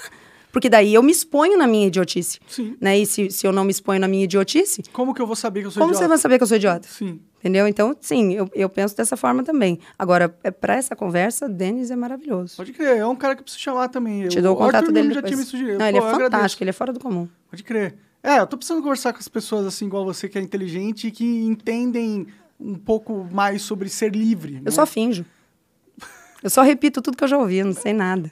Tudo que. ah, qualquer coisa que a gente fala, alguém já falou e aí você, alguém já ouviu. Sempre, né? sempre, Não exatamente. existe nada novo sobre o sol, né? Não, nesse exatamente. E o pior é que a gente tem que repetir as coisas que já são pra. Pra sempre. É, porque já, já inventaram a roda nesse quesito de liberdade de expressão. Sim. Já tem um país enorme chamado Estados Unidos que tem a melhor lei sobre isso. Não é? Você pode discutir que talvez não seja a melhor lei, mas é com certeza a lei mais livre. Sim. É que garante mais liberdade ao povo. É que eu acho que o que falta a galera entender é o seguinte: quando a gente pensa em melhor lei, eu não sei se tá todo mundo pensando que a melhor lei também vai produzir merda. É que a merda tá implícita. Sim, gente, vai acontecer. A gente fica às vezes tentando fazer as coisas de uma forma que não produza dano algum. É. Não tem. E a É, galera- é pesar qual o dano, né? É, qual o dano que você Qual o quer, dano que né? você quer? Um deles vai ter. Você quer ter e eu acho alguns malucos falando maluquice? Isso. Ou você quer ter um Estado tirânico que controla tudo que todo mundo fala, né? O que, que vocês... Eu, eu prefiro que tenha uns malucos falando maluquice. Eu tenho um pensamento, que eu não sei se, eu, se, eu- se tá certo ou não, mas eu tenho a impressão de que essa galera que causa esse problema é adolescente. É ou não é? Eu acho que também é. Eu acho que adulto mesmo não causa esse problema. Até porque adulto não fica. Eu não acho que é adulto que fica acompanhando essas coisas. O adulto tem que trabalhar, tem que Não sustentar é. a vida, não tem tempo pra ficar cancelando Eu acho que não, eu acho que não é, não é verdade? Eu também acho. E aí eu não entendo por que, que as marcas não, também, será, eles devem, bom, é aquilo que eu falei no começo, né? Eles devem ter algum motivo. Mas porque Ah, eu penso é assim, medo, né? Eles é que eu lembro medo. que quando começaram a, a- a cancelar uma marca bem de luxo, qual que foi? Acho que foi a Dolce Gabbana. Caríssima e tal, e eu lembro deles cancelando por algum motivo, acho que os donos ah, são, deram, é, como é que chama? Deram declarações complicadas e não cederam a coisa do enfim. E aí eu lembro de um, de um- de um TikTok de um cara falando, olha, só cancela a Dolce Gabbana quem não compra a Dolce Gabbana, porque a Beyoncé segue usando, porque quem compra segue comprando. E eu fiquei pensando se não é isso em todas as escalas. Eu acho que é. Eu acho que tem uma população. E se for para pensar, o jovem que está mais conectado, né? Quem, é, quem são os seres humanos que nasceram na, no âmbito de internet e a gente sabe quando é, a criança pega as coisas muito fáceis, né? E elas entendem muito fácil o, o que elas estão vivendo, mais, mais que os adultos, que a Sim. gente já tá já Velho, né? Não tá já velho, não a gente absorve já mais não- tão facilmente. Então, Usamos droga pra caramba também, a gente, a gente deu uma, deu uma danada zoada. no- é. É. Mas, mas pelo fato deles serem os mais aptos de- dentro desse mundo moderno, eles, eles comandam muito poder também. Mas né? eles geram o dinheiro que faz o poder fazer sentido? Não, não geram Então, dinheiro. gente, mas como é que ia aí, né? É, foda. A gente realmente é Porque na minha um cabeça, de o, o mercado é, 14. é. Porque na minha cabeça, o mercado é que regula, né? Então, assim, você sabe se você tá num caminho certo ou não, se você tá dando resultado ou não. Sim. E esse resultado, a melhor baliza dele é o dinheiro. Sim. Tanto, mas, e aí as pessoas pensam que não, porque ela pensa assim, não, se fosse assim, então a Anitta não teria tanto dinheiro quanto o pianista. Não, mas é que daí você tá olhando pro lugar errado. É um outro segmento. né? É, a gente não tá falando de qual, qual trabalho tem mais qualidade, a gente tá falando de qual trabalho vende mais. Sim. né? Então não dá pra falar que a Anitta tá errada como artista. Porque, porra, olha Ela- o resultado. sim, ela... ela- tá atendendo uma demanda, uma demanda que prefere a bunda bonita rebolando do que o piano tocando. Sim. E aí cabe a mim, enquanto artista, se eu fosse artista, entender qual dos dois eu quero. Quero. E não tem só os dois lados. Ah, ou eu rebolo a bunda, ou eu toco piano. Eu posso pensar, tá, eu vou tocar piano até o ponto em que é o que eu amo, mas vou entender que de repente não dá pra só tocar piano se eu quiser o dinheiro de- da demanda que tem dinheiro pra bunda, entende? Pode- É, sim. Não é? E aí, nisso, eu penso que devia ser isso pra todo lado. A gente devia conseguir pensar que não tem só esses dois extremos, porque a gente fica nessa de achar, não, ou eu tenho liberdade total, ou eu não posso falar nada. Sim. Calma, calma, também não é assim. É. Há, um- há uma baliza ali pra. É, no- Regular. Na questão da liberdade de expressão, é sempre quando você vai tentar regular, é que tem, ah, começa, tipo, quem que regula a liberdade de expressão, né? Esse é o problema. Então, devia ser o mercado. É, se fosse o mercado, né? Bom, mas aí Porque é isso que eu pode- tô falando. O adolescente compra. muito, muito provavelmente não, ente- né? e, e você entende? Se a, a pressão toda é mais de adolescente, o adolescente não compra. É que eu devo estar errada nesse pensamento. Deve ter algo a mais. Não, é que as marcas, quando, pô, é, recebe, sei lá, 40 mil adolescentes marcando um tweet falando que, não, que a marca é ruim, que não sei o quê, o cara que é. ah, Ele que- não vai pagar pra ver, né? Não vai pagar pra ver. É. Não vai pagar pra ver. E o pessoal que tá encarregado de tomar essa decisão não é o cara da, da produção e da logística, É o estagiário que acabou de sair da faculdade de comunicação. tá achando tá- que bilionários não deveriam existir. É, exatamente. É E, fogo. Infelizmente, a faculdade é um ambiente de doutrinação em massa. Você né? chegou a fazer? Eu, eu comecei e fiz uns meses de desenvolvimento de jogos. Que mentira que tem curso disso. Tem, tem. Ô, louco. É, pra- Nossa, não fala perto do neto. A neta tá aqui. Olha, pra- mas- sonho dele. Você faria, você sabe que você faria. Mas hoje em dia, se você quiser aprender a jogar, a fazer jogo, é mais fácil você aprender na internet, né? Tem cursos. Olha, eu sei que eu falo uma coisa que dói muito no ouvido, mas não é só desse, desse ramo, não, né? Dá pra aprender muito mais fora da faculdade sobre muitos ramos do que Sim. lá. É que eu entendo que precisa do canudo, então entra lá, faz, ó, dança, dança, É. pega teu canudo, sai, mas a gente aprende fora. É, eu acho que só, tipo, medicina é meio que imperativo que você aprenda na faculdade, até porque vai ser difícil você dissecar Você não vai um pra- corpo é, você não vai na prática. internet. Mas mesmo medicina, ou, bom, eu vejo isso pelo, pelo neto muito, mas é o que você vai aprender mais é por conta mesmo, do tipo, você vai estudar coisas por fora, porque ali é um protocolo, e há que haver um protocolo. Mas é um protocolo de ensino que tem que ser daquele jeito. E é limitado. né? E é limitado, e aí Sim. cabe a você dar uma olhada por fora. Sim, sim. É, faculdade, realmente, eu, eu sempre tive um pensamento... A a Luana fica brava comigo, né? Que ela gosta de faculdade. Ela fez duas, né? Você fez duas? Você fez o quê? Fez direito e É que o Bruno também ele é muito traumatizado, frustrado com faculdade. Com faculdade. E aí ele acha que é todo mundo Eu acho que é uma perda roda, de tempo do caralho. cantando canção e cultuando um livro do Marx. Também não é assim. pouco é. É, mas não é. Você sabe que um pouco é assim. É, fogo, é fogo. É fogo, né, mano? É, na, você fez faculdade de, nutri de Fiz, nutrição. fiz nutrição. Teve alguma coisa assim? Que eu aproveitei? É, teve, foi bom? Ou foi muita doutrinação? Como que foi? É, não, é, no- na minha área tem muito isso, porque eu saí da faculdade pensando de um jeito que logo depois que eu comecei, bom, logo que a gente começa a estudar por conta, a gente vê que, puxa, tá tão atrasado, tem tantos anos que ninguém atualiza nada e que se fala tanta bobeira. Mas é aquilo, eu acho que é importante fazer ali o conforme manda o figurino, porque Te precisa ter uma base, né? você precisa ter algo para questionar. Se você não aprender aquilo daquele jeito, você vai questionar o quê? Verdade. Entende? Então eu, eu penso, faz, entra, faz desse jeito. E eu sempre, quando vou dar eh, conselho para alguém que está começando a faculdade, ou quando, por exemplo, falo no Saúde e Negócios sobre. Eu falo, cara, na faculdade não é para. Não, não, é para fazer. Não é para ser muito imbativo, não. Faz. A faculdade também é hora de abrir portas. A parte da, do convívio social da faculdade, para mim, é uma das mais importantes. Então, assim, realmente, a galera da EAD deve sentir isso. Porque você não tem aquela troca, você não tem que fazer trabalho em grupo, você não tem que suportar alguém que você não gosta, você não tem que eh, tratar bem uma professora que você fala, porra, eu acho que eu sei mais que ela. Isso tudo é importante Passar por essas passar por essas né? etapas. Aham. Então, passa lá, faz, seja um excelente aluno na faculdade, aproveita tudo que a faculdade tem. Sempre aproveitei tudo que tinha, fiz iniciação científica, dei monitoria, fui em todos os eventos que tinha, trabalhei onde podia e tal. Faz, faz. Mas não deixe de estudar por fora, porque o, o- o suco tá fora. Pode crer. Que coisas você aprendeu na faculdade que depois você saiu e você falou, meu, não acredito que eu tava tudo errado, assim. Puta, eu acho que eu podia inverter, do tipo, o que, que eu aprendi na faculdade que não tava tudo errado? Deixa eu ver. Difícil, hein? Difícil. Bioquímica, talvez. A base de bioquímica na faculdade é muito boa. Porque, assim, ó, em nutrição, por exemplo, é, as coisas são engessadas há muitos anos, sofrem mudanças muito lentas. É, essas mudanças são sempre lentas e muito levinhas, do tipo, a gente tem. ah, o que falta em qualquer curso de, de, da área da saúde, que eu vou saber melhor falar, é que a galera não entende a importância de metodologia da pesquisa científica. Metodologia da pesquisa científica é te ensinar a estudar. Não, se você chega em alguém que é analfabeto e fala o que te falta é ler, você vai falar, não, cara, mas ele não sabe nem ler. Como é que ele, o que falta é ler? Falta, ele não sabe ler. Sem metodologia da pesquisa, você não sabe estudar. Sem saber estudar, você vai depender dos livros e do material da faculdade. Só que dentro de ciência, o- as novidades e as informações novas vão sendo sempre publicadas em artigos científicos. É, e isso já não, e isso por si já não é a solução, porque se você não sabe metodologia, você não sabe identificar um artigo e o motivo do para que ele serve, porque existem artigos diferentes para motivos diferentes. E se você não sabe isso, você cai na balela das manchetes. Então, olha, pesquisas indicam que, e aí você fala, puta, se é uma pesquisa, se é uma pesquisa científica, se ela foi feita por Harvard, se ela tem duas mil pessoas sendo estudadas, isso é verdade. Tem que ser, né? E dentro de metodologia, você entende que não, não é bem assim. A coisa vai muito é, na tangente dessa máxima. Por isso que o ovo era fazia mal pra saúde, e depois Esse é o fazia- melhor exemplo. É. Quando você entende metodologia, você entende que não é que cada hora é uma coisa. A verdade já está lá. Ela está lá. Nós estamos num caminho para encontrá-la. Então, nesse caminho, uma hora a gente achou que era uma coisa. Outra hora a gente achou que era outra coisa. Mas a verdade está lá e a gente está a caminho. É que para poder chegar lá, se não souber estudar, se não souber metodologia, você não vai saber analisar as informações que estão sendo publicadas. Então, a medicina baseada em evidência, do- de, sei lá, 5, 10, não, 10, nossa, faz tempo que tô velha já.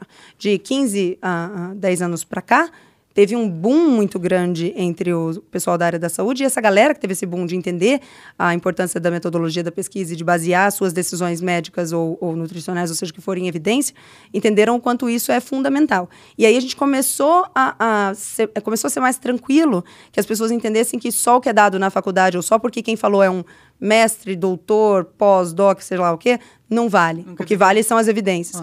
E uma vez que você entende que o que vale são as evidências, e você entende que elas, que elas mudam a todo momento, você não fica putão quando ela muda. Pode crer. Você não fica nervoso. Porque você fala, não, gente, isso é, é o Isso cursar é da bom, coisa, é que isso. Tá evoluindo o negócio. Exatamente. Em vez de eu ficar falando. E se fosse a mesma coisa? Sempre. E se todos. Porque a- a- o que a galera fala é, pô, muda toda hora e cada um fala uma coisa. Que bom! Se fosse todo mundo falando a mesma coisa e ela não mudasse, Quer dizer que alguma coisa tá errada ou que a, a sabedoria da humanidade já chegou no seu ápice, o que é bem o provável. que é bem improvável, que seria desesperador. Então, Seria. sim, vamos descobrindo mais coisas, vamos tendo outros resultados, vamos tentando outras coisas, levantando outras hipóteses, testando em outros experimentos. E aí, entender metodologia faz você saber olhar o material da faculdade e falar: calma, não é porque está aí há 20 anos que é isso, pelo contrário. Não é a Bíblia, né? Não é a Bíblia, exatamente. Faz você é, saber pesquisar, porque sem saber pesquisar, acontece o que acontece com a gente. A galera olha na internet e acha que está pesquisando. Não é assim que funciona. É, então, e aí, uma vez que você entende isso, dá para aproveitar a faculdade para o que ela serve e não esperar dela o que ela não tem para dar. Pode crer. Vale a pena. É, é, é, acho que é algo bom pra galera ter, ter em mente aí, né, nisso, né? Até sobre esse assunto, metodologia, se um dia você quiser chamar alguém aqui, também te dou um nome bem bacana. Legal. É muito legal, vale muito eu a tô- pena. Tô, Tô precisando de, de nomes Vai- aqui. ó. Ah, não, deixa comigo. Mas, é, hoje, hoje em dia uma coisa que me deixa puta com esse negócio de estudo é que a galera fica pegando estudos que comprovam o pensamento que ela quer passar e aí nem critica o estudo e não, tem esse estudo, então é verdade. Aí, E pensa assim, ó, existe uma diferença, existe uma, uma- du- existem duas classes, os bons cientistas e os maus cientistas. E quando eu tô falando de cientista, eu não tô falando do cara que fica no laboratório, Jaleco. fazendo... É, não, cientista como, como eu coloco como alguém que está perseguindo uma verdade. sim, Desculpa. Um bom cientista, ele tem uma teoria e ele a espanca. Porque ele quer ver se ela passa. sim. Então, o bom cientista tem, sua- tem a teoria e ele faz de tudo para ver se ela resiste. Então, ele questiona, ele mesmo busca os outros artigos, ele mesmo busca as outras verdades, ele mesmo. Porque se ela passar nessa prova, aí ela. O mau cientista é aquele cara que tem sua teoria e ele se apaixona por ela e ele a protege. Entendi. Então, qualquer coisa que fale algo contrário àquela teoria, Ele ignora. ele ignora. E aí fica só buscando estudos que comprovam o que ele, Isso. quer, o que ele quer que seja verdade. né? Isso, então é assim, é a alma da pessoa, assim, aquela, é aquela coisa, é a atmosfera da pessoa que você já identifica se ela é um bom cientista ou um mau cientista. Então, assim, quando eu falo sobre nutrição ou saúde lá, tanto no meu curso quanto no meu Instagram, o tempo todo eu tô falando dizendo, olha, isso aqui é a verdade agora, mas eu tô 100% pronta para amanhã chegarem novas evidências sobre outro, outro aspecto e eu me curvar as evidências numa boa. Pode crer. Porque eu tô pela evidência, Pode crer. não tô pela teoria. Faz sentido, Então, eu acho que é o caminho certo. Deveria ser o caminho de todos, mas Eu- como a gente não é ensinado sobre a importância da metodologia já na faculdade, assim. Gra- Então eles não ensinam isso. a não gente tem, ensinam seis, isso. pelo menos na minha, a gente tem seis meses. Aham. É um semestre. É, é aquela aula que é a última aula de sexta-feira, que a professora não está conseguindo prender a atenção de ninguém e você fala, ah, Será que é de propósito que eles fazem Acho isso? que não. Não? acho que não. Às vezes eu fico com umas teorias das conspirações em mente, que as- tipo que as- a- o sistema quer deixar as pessoas mais gadas, né? Quer deixar... É, fato é que é interessante, né? É muito interessante para a indústria alimentícia que, que realmente as pessoas acreditem que comer um produto que vem num pacote e que está escrito light, diet, zero é mais, é mais bacana do que comer uma maçã. Pode crer. Ah, uma, uma- aproveitando que você entende muito sobre o assunto, uma, uma dúvida que eu sempre tive. Ah, sabe aqueles tezinhos que aparecem em alguma, algumas... De transgênico? É, é, tipo, aparece em amarelo Uhum. e tal. É como se fosse um negócio, a pior coisa do mundo. É realmente a pior coisa do mundo? Então, sobre isso, é, esse é um dos pontos em que a gente precisa se basear em evidência e o que a gente tem de evidência ainda é limitado. Porque quando a gente fala de coisas a longo prazo, a gente está falando de longo prazo. A gente está falando de, sei lá, 20, 50, 30 anos. muito mais. A gente está falando de gera- trocar a geração e ver como é que... E realmente é uma coisa nova. É, né, não, sei lá quantos anos, não vou saber dizer. Mas o, o que, que você precisa? Eu queria um Red Bull. Ô, Lu, pega aí pra eu gelar ele. Ai, topa um também. Pega dois, então. Pega vários já pra deixar aqui na geladeira.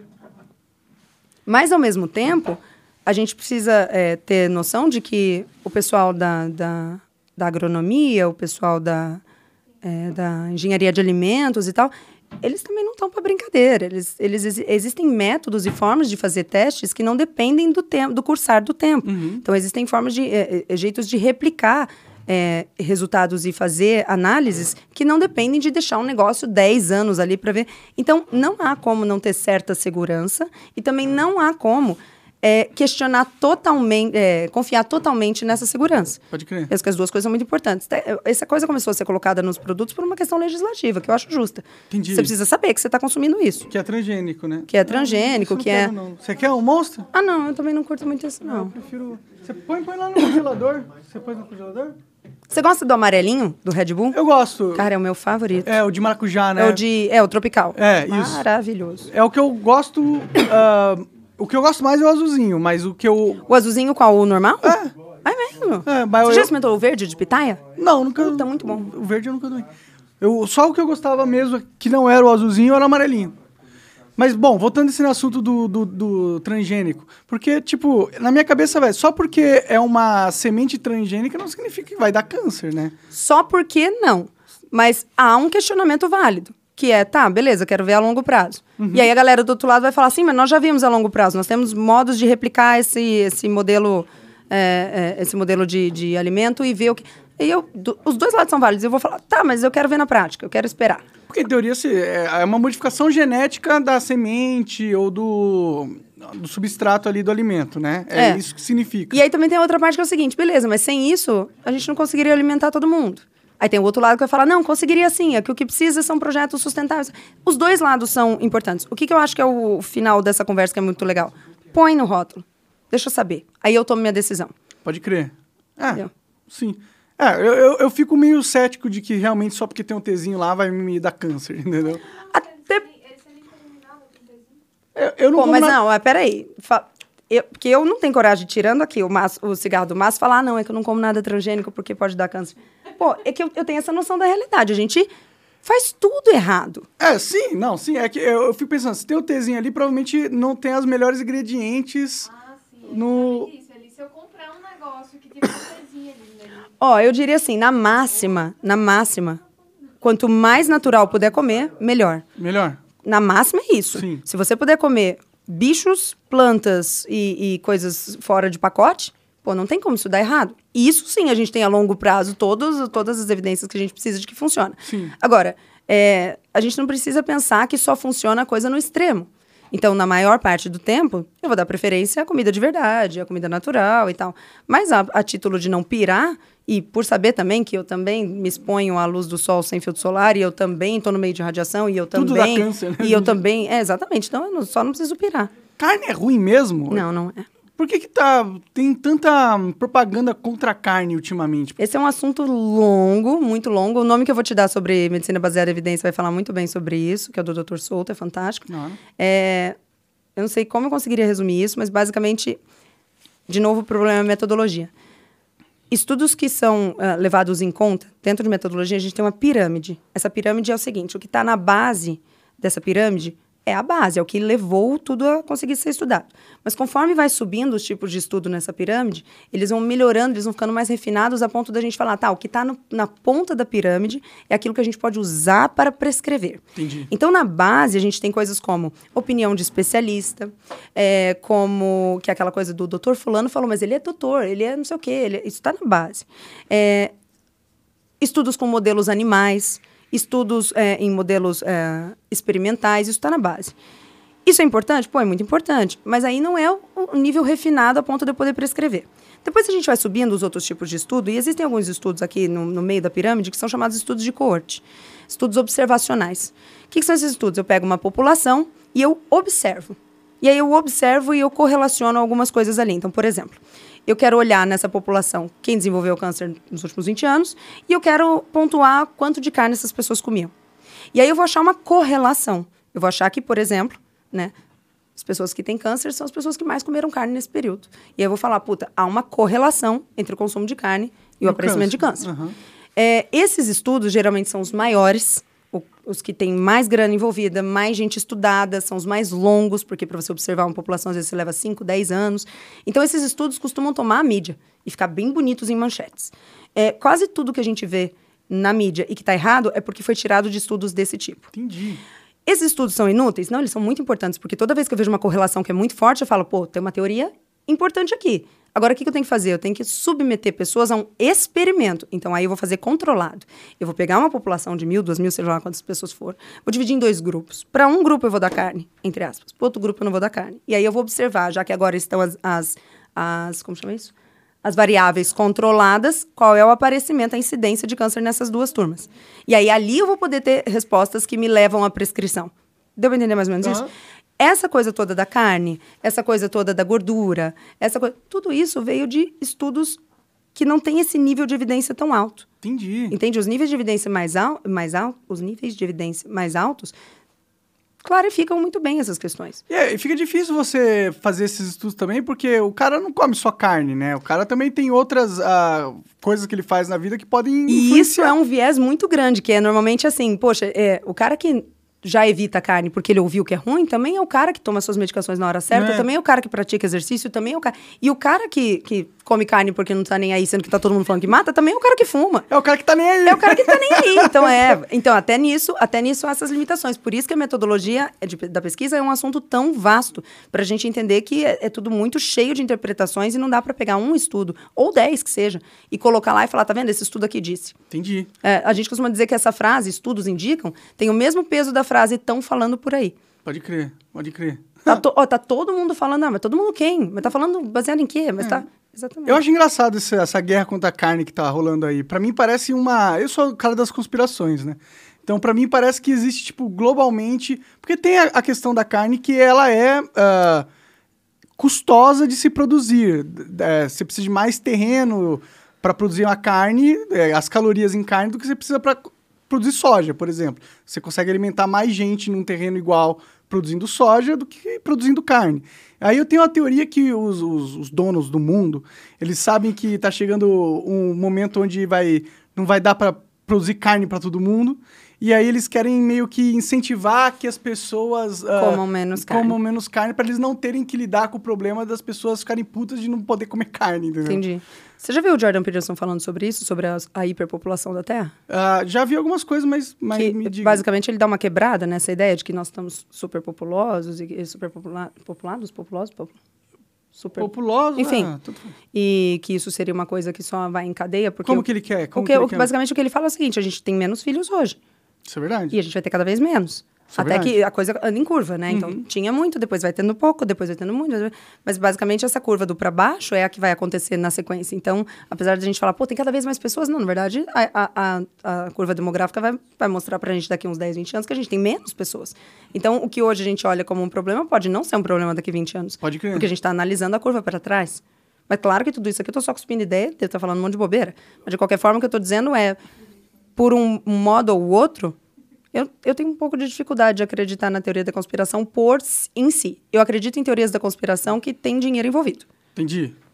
É, não, é que eu vejo muita propaganda contra a carne, assim. E aí eu fico pensando, hum, por que, que tá tendo tanta propaganda contra a carne? Porque, eh, pra mim, a minha experiência pessoal, a carne é um dos melhores alimentos.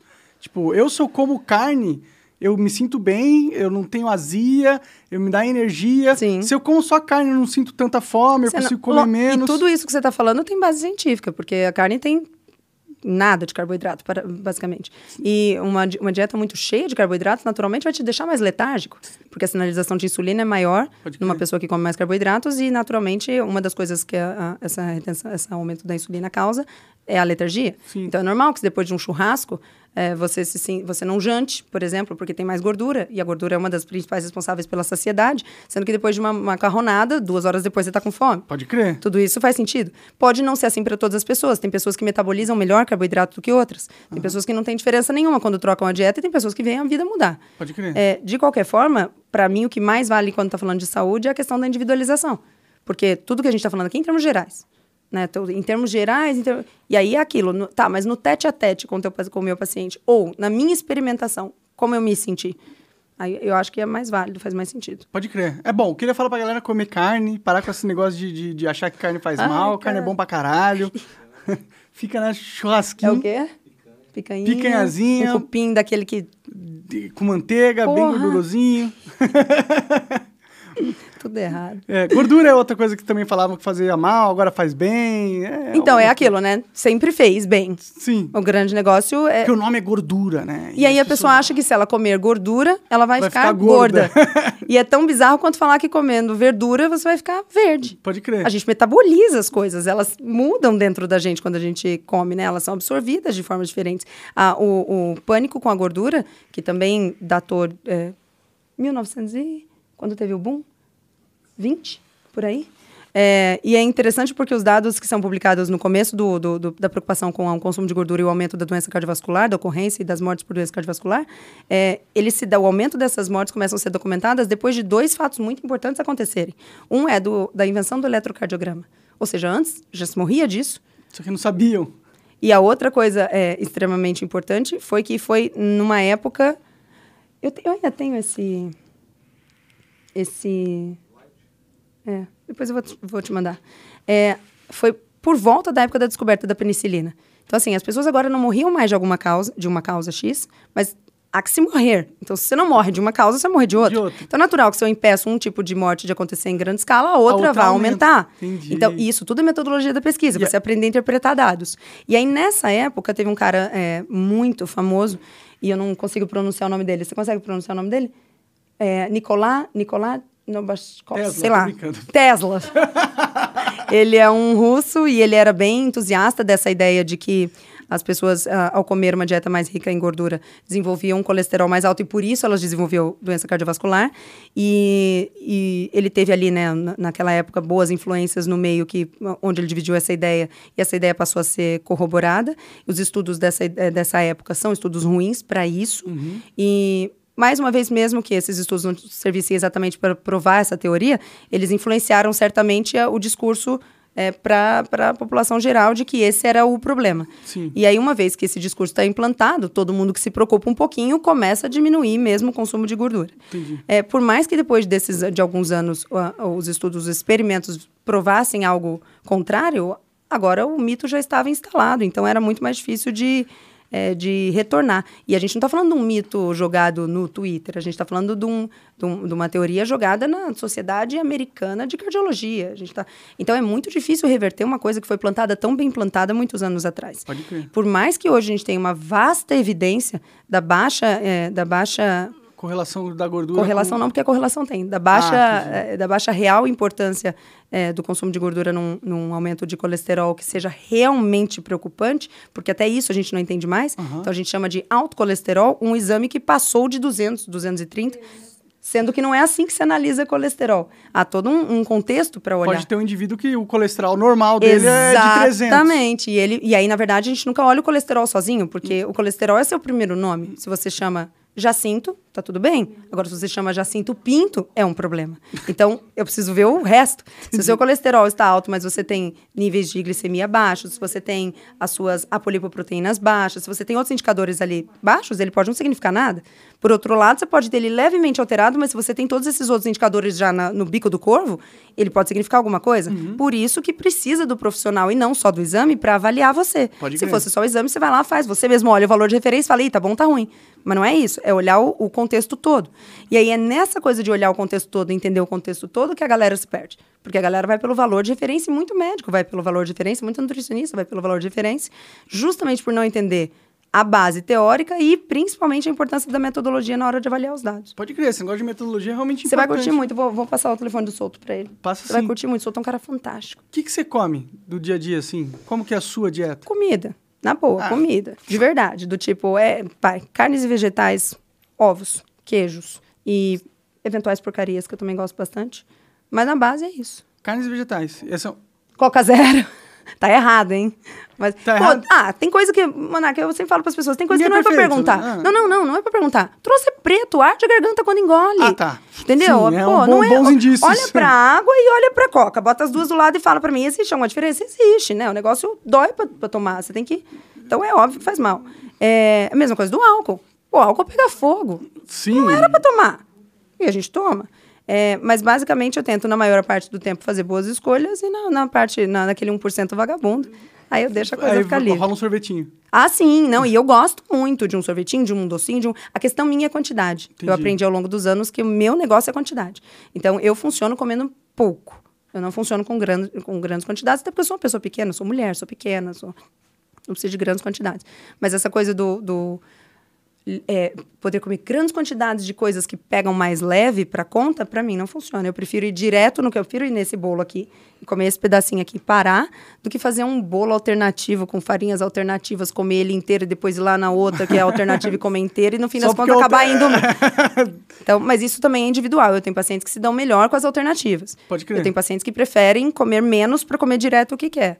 Também é da individualização. Entendi, entendi. Muito interessante tudo isso. Vamos abrir a- as perguntas pra galera, ver o que Yeah. eles estão falando? Bora aí, então, Coquinha. Traz pra nós aí. Ah, é? O apelido dele é Coca por um motivo. É, ele, ele toma muita, muita, muita coca. Que vai morrer. Não é Coca zero? Não. Não é zero? Eu não entendo quem toma coca normal. Acho que eu experimentei uma vez na vida. É, Por que- isso que você gosta da, da normal. É porque você tomou ela a vida toda. Eu não sei. eu, ah, quando uma vez ou outra, quando a gente compra alguma e vem errada, nós dois lá em casa a gente percebe e não é gostoso. Mas qual que é a vantagem de tomar a zero? Não tem açúcar. Isso já é uma baita de uma vantagem. Mas não tem outros substitutos pelo... Sim, mas não fazem Tipo, os tão adoçantes mal não fazem quanto- mal? Tem um- Fazem. Tem um, mito assim, ah, que a Coca Zero é, É bem pior, não, não faz sentido algum. Faz sentido Não, não faz sentido algum. Pior, não. Claro que não é uma boa escolha. Bom mesmo é água. Mas se pudesse ser sem açúcar, pô. E se eu tivesse que tomar uma bebida doce que não é refrigerante, qual que é a melhor? Puta, isso é uma questão, que é o negócio do melhor tomar o suco, né? É. E, na verdade, depende. Ah, é? Se a gente estiver falando de saúde, Óbvio. Ah, sim. Mas agora, e se a gente estiver falando disso, eu tô falando com alguém, por exemplo, que está trabalhando um, um período de emagrecimento. E eu tô olhando para a quantidade de calorias e de açúcar e de carboidratos que ela consome. Não dá para ela ficar tomando vários copos de suco. Tem condição, a gente tá contabilizando calórico. tudo, suco é calórico. Aí fala, pô, mas você vai falar para ela tomar Coca Zero? Não, vou falar para ela tomar água. É que dentro de- dessas opções, dependendo do objetivo e do que ela tá trabalhando naquela época, pode ser que para aquela opção ruim, entre aspas, que ela vai fazer, seja melhor aquela ali naquele momento. Melhor tomar um. Pra emagrecer, melhor tomar uma Coca Zero do que o suco de laranja. É que é difícil falar isso, mas é. Mas, entende- mas não é. Mas é. Um corte. É, porque daí o corte é, nutricionista diz que é melhor tomar Tomar Coca Coca Zero. Zero do que Não suco. é isso. Ah, eu já tô tão acostumada que eu nem É vou sentir a foda. diferença. Já bota o link lá do Arrasta Pra Cima, que daí eu já, já aproveito esse cancelamento já. Já vende mais curso. Exatamente. Manda aí, Cocão. Ó, tem uma pergunta aqui do Radzinx, que ele mandou assim, ó. Boa tarde, Lara, Monark e Coca. Ainda sobre o uso de psicodélicos, ketamina, ayahuasca, DMT, cogumelo e várias outras substâncias, é, são as medicinas do futuro. Segundo alguns livros, os monges tibetanos usavam essas substâncias para alcançar a iluminação, seja lá o que isso quer dizer. Excelente conversa, valeu, galera. Ah, ele não fez uma pergunta, ele só fez um comentário. Mas até dá falar. Quiser falar alguma coisa sobre. É uma coisa assim, a- o que eu vou falar agora não, não tem embasamento, é da minha cabeça. Mas da minha cabeça é o seguinte, essas coisas sempre estiveram aí. Elas estão aí. né? Essas substâncias sempre foram é, utilizadas de alguma forma. Como ele diz, mesmo por outras culturas e em outros contextos. Então, eu penso que alguma função elas têm. É que a gente naturalmente deturpa a função e leva para um lado que não, não, é, não é legal, que foi o lado recreativo que todo mundo passou a levar depois de um tempo. Mas não há dúvida para mim de que existe sim, nesse meio, agora que eu estou estudando melhor isso, existe sim um ganho muito grande nisso e há um interesse muito grande de uma indústria que farmacêutica que não tem interesse em resolver problemas muito rápidos e que tem interesse em te manter consumindo alguma medicação, um antidepressivo por tempo pelo tempo que for, há uma, uma- um, um- um interesse dessa indústria em não deixar isso acontecer. Então, eu estava agora na- nessa última viagem conversando com esse médico e eles têm um centro de pesquisa e de tratamento lá. E ele estava contando para mim de algumas, ah, alguns resultados de algumas pesquisas que saíram recentemente com tratamento usando LSD em doses controladas e controlar tudo mais, mas e que as pessoas apresentavam melhoras de quadro que faziam elas conseguirem deixar os antidepressivos em menos de três semanas. Antidepressivo é, é um dos carros-chefes da indústria farmacêutica. Pode Não é interessante para eles que você deixe de Descubra uma usar. nova. Exatamente. Então eu acho que E aí rola uma propaganda, né? em- Contra, talvez. com certeza, não há dúvida, não há dúvida, com certeza. Tem mais aí? É, o Radzinx fez duas sugestões de convidado na mesma mensagem. Ele falou pra você chamar o Eduardo Marinho. Falou que o cara tem uma excelente história de vida, que abandonou tudo pra viver quieto assim como você quer fazer. E falou pra você chamar também o Vela Trader, um dos maiores especialistas em economia e trader de Bitcoin. Da hora, da hora. Vou, Vamos ver, eu vou atualizar aqui pra ver, mas eu acho que só tem essa mesmo. Beleza? É, Ó, galera, se vocês quiserem mandar perguntas pros nossos convidados aqui no Monarch Talk, você tem que eh, seguir a gente lá no Locals, é monarch.locals.com, tá bom? Você paga 5 dólares lá, você vai ter acesso a perguntar para mentes incríveis o que você quiser. E aí todo mundo vai ver a sua pergunta. Cinco doletas. Quanto tá o dólar hoje? Cinco e alguma coisinha? 5 reais, né? É menos que uma assinatura no Netflix, eu acho. Não sei quanto que tá valendo uma assinatura no Acho que depende do plano. Depende do plano. Mas vale a pena. Só, pô, no Netflix você não pode perguntar nada pra ninguém. Só, Exatamente. Só consumir. Você tá assistindo alguma coisa boa no momento? Hum, A gente só assiste coisa futurista. é, Altered Carbon, a gente tava assistindo. O que, que é isso? É uma série de futurística hum, onde as pessoas transcenderam a morte. Ô, louco. Mas não Netflix? No- É, é, no Netflix. É, eles inventaram tipo um cartucho que você coloca aqui no pescoço e a sua consciência tá lá. E aí, se você morre, se alguém te mata, você pega esse cartucho, coloca no outro corpo e você tá. E aí a morte acabou, e aí tem todo o esquema político, né? O que acontece quando a morte acaba tal, porque é interessante. A gente só tem renovação porque as- os poderosos morrem, né? E é importante que morram. É importante, né? muito Porque- importante. Que nós morramos em algum momento é muito importante, porque as Sim. nossas ideias precisam ir pro túmulo com a gente uma hora para que novas tomem o espaço. Exatamente, senão a gente ia virar perpetuamente os Putin dominando a porra toda aí. Pois é, pesado. É pesado. Mas é isso. Lara, obrigado. Eu Obrigado gostei muito. muito. de estar aqui, muito Tô va- muito feliz por você. Pô, obrigado. Obrigado mesmo. Obrigado pelo Verdade. apoio. A, a Luana ficava contando você mandar as mensagens lá. E, pô, parabéns pelo trabalho aí, galera. Vai lá ver o trabalho da Lara. Ela tá, Tá no, no, no Instagram por enquanto. Por enquanto. Caso eu não esteja, eu tô lá no arquivo, já entra. Arquivo, é arquivo.com, que é o site. arquivo.com.br. Sério? O arquivo também. Arquivo.com? É, é, né? Arquivo Lara Nesteruk. Ah, eu não tá. sei nada, por isso que eu levo Neto. Não, aqui eu fiquei surpreso porque arquivo eu É uma que coisa, é, não, é o arquivo Lara Nesteruk, tem um aplicativo, e o aplicativo é de graça, qualquer um pode baixar. Tem no Apple, no Google Play. Tá tudo. lá, e aí baixando lá, dá pra ver algumas coisas que tem ali liberadas e o resto que é para os assinantes. A assinatura também custa menos do que o- alguns planos da Netflix. Hã? arquivolaranesteruk.com. Boa, vai lá. Bri- Obrigado, Lara. Valeu Obrigada, mesmo. gostei muito. Tem mais, galera. Assina o Locals aí, porque senão vou ser demitido. Não, tô brincando. Mas assina aí mesmo, mesmo assim, tá bom? Valeu, até mais.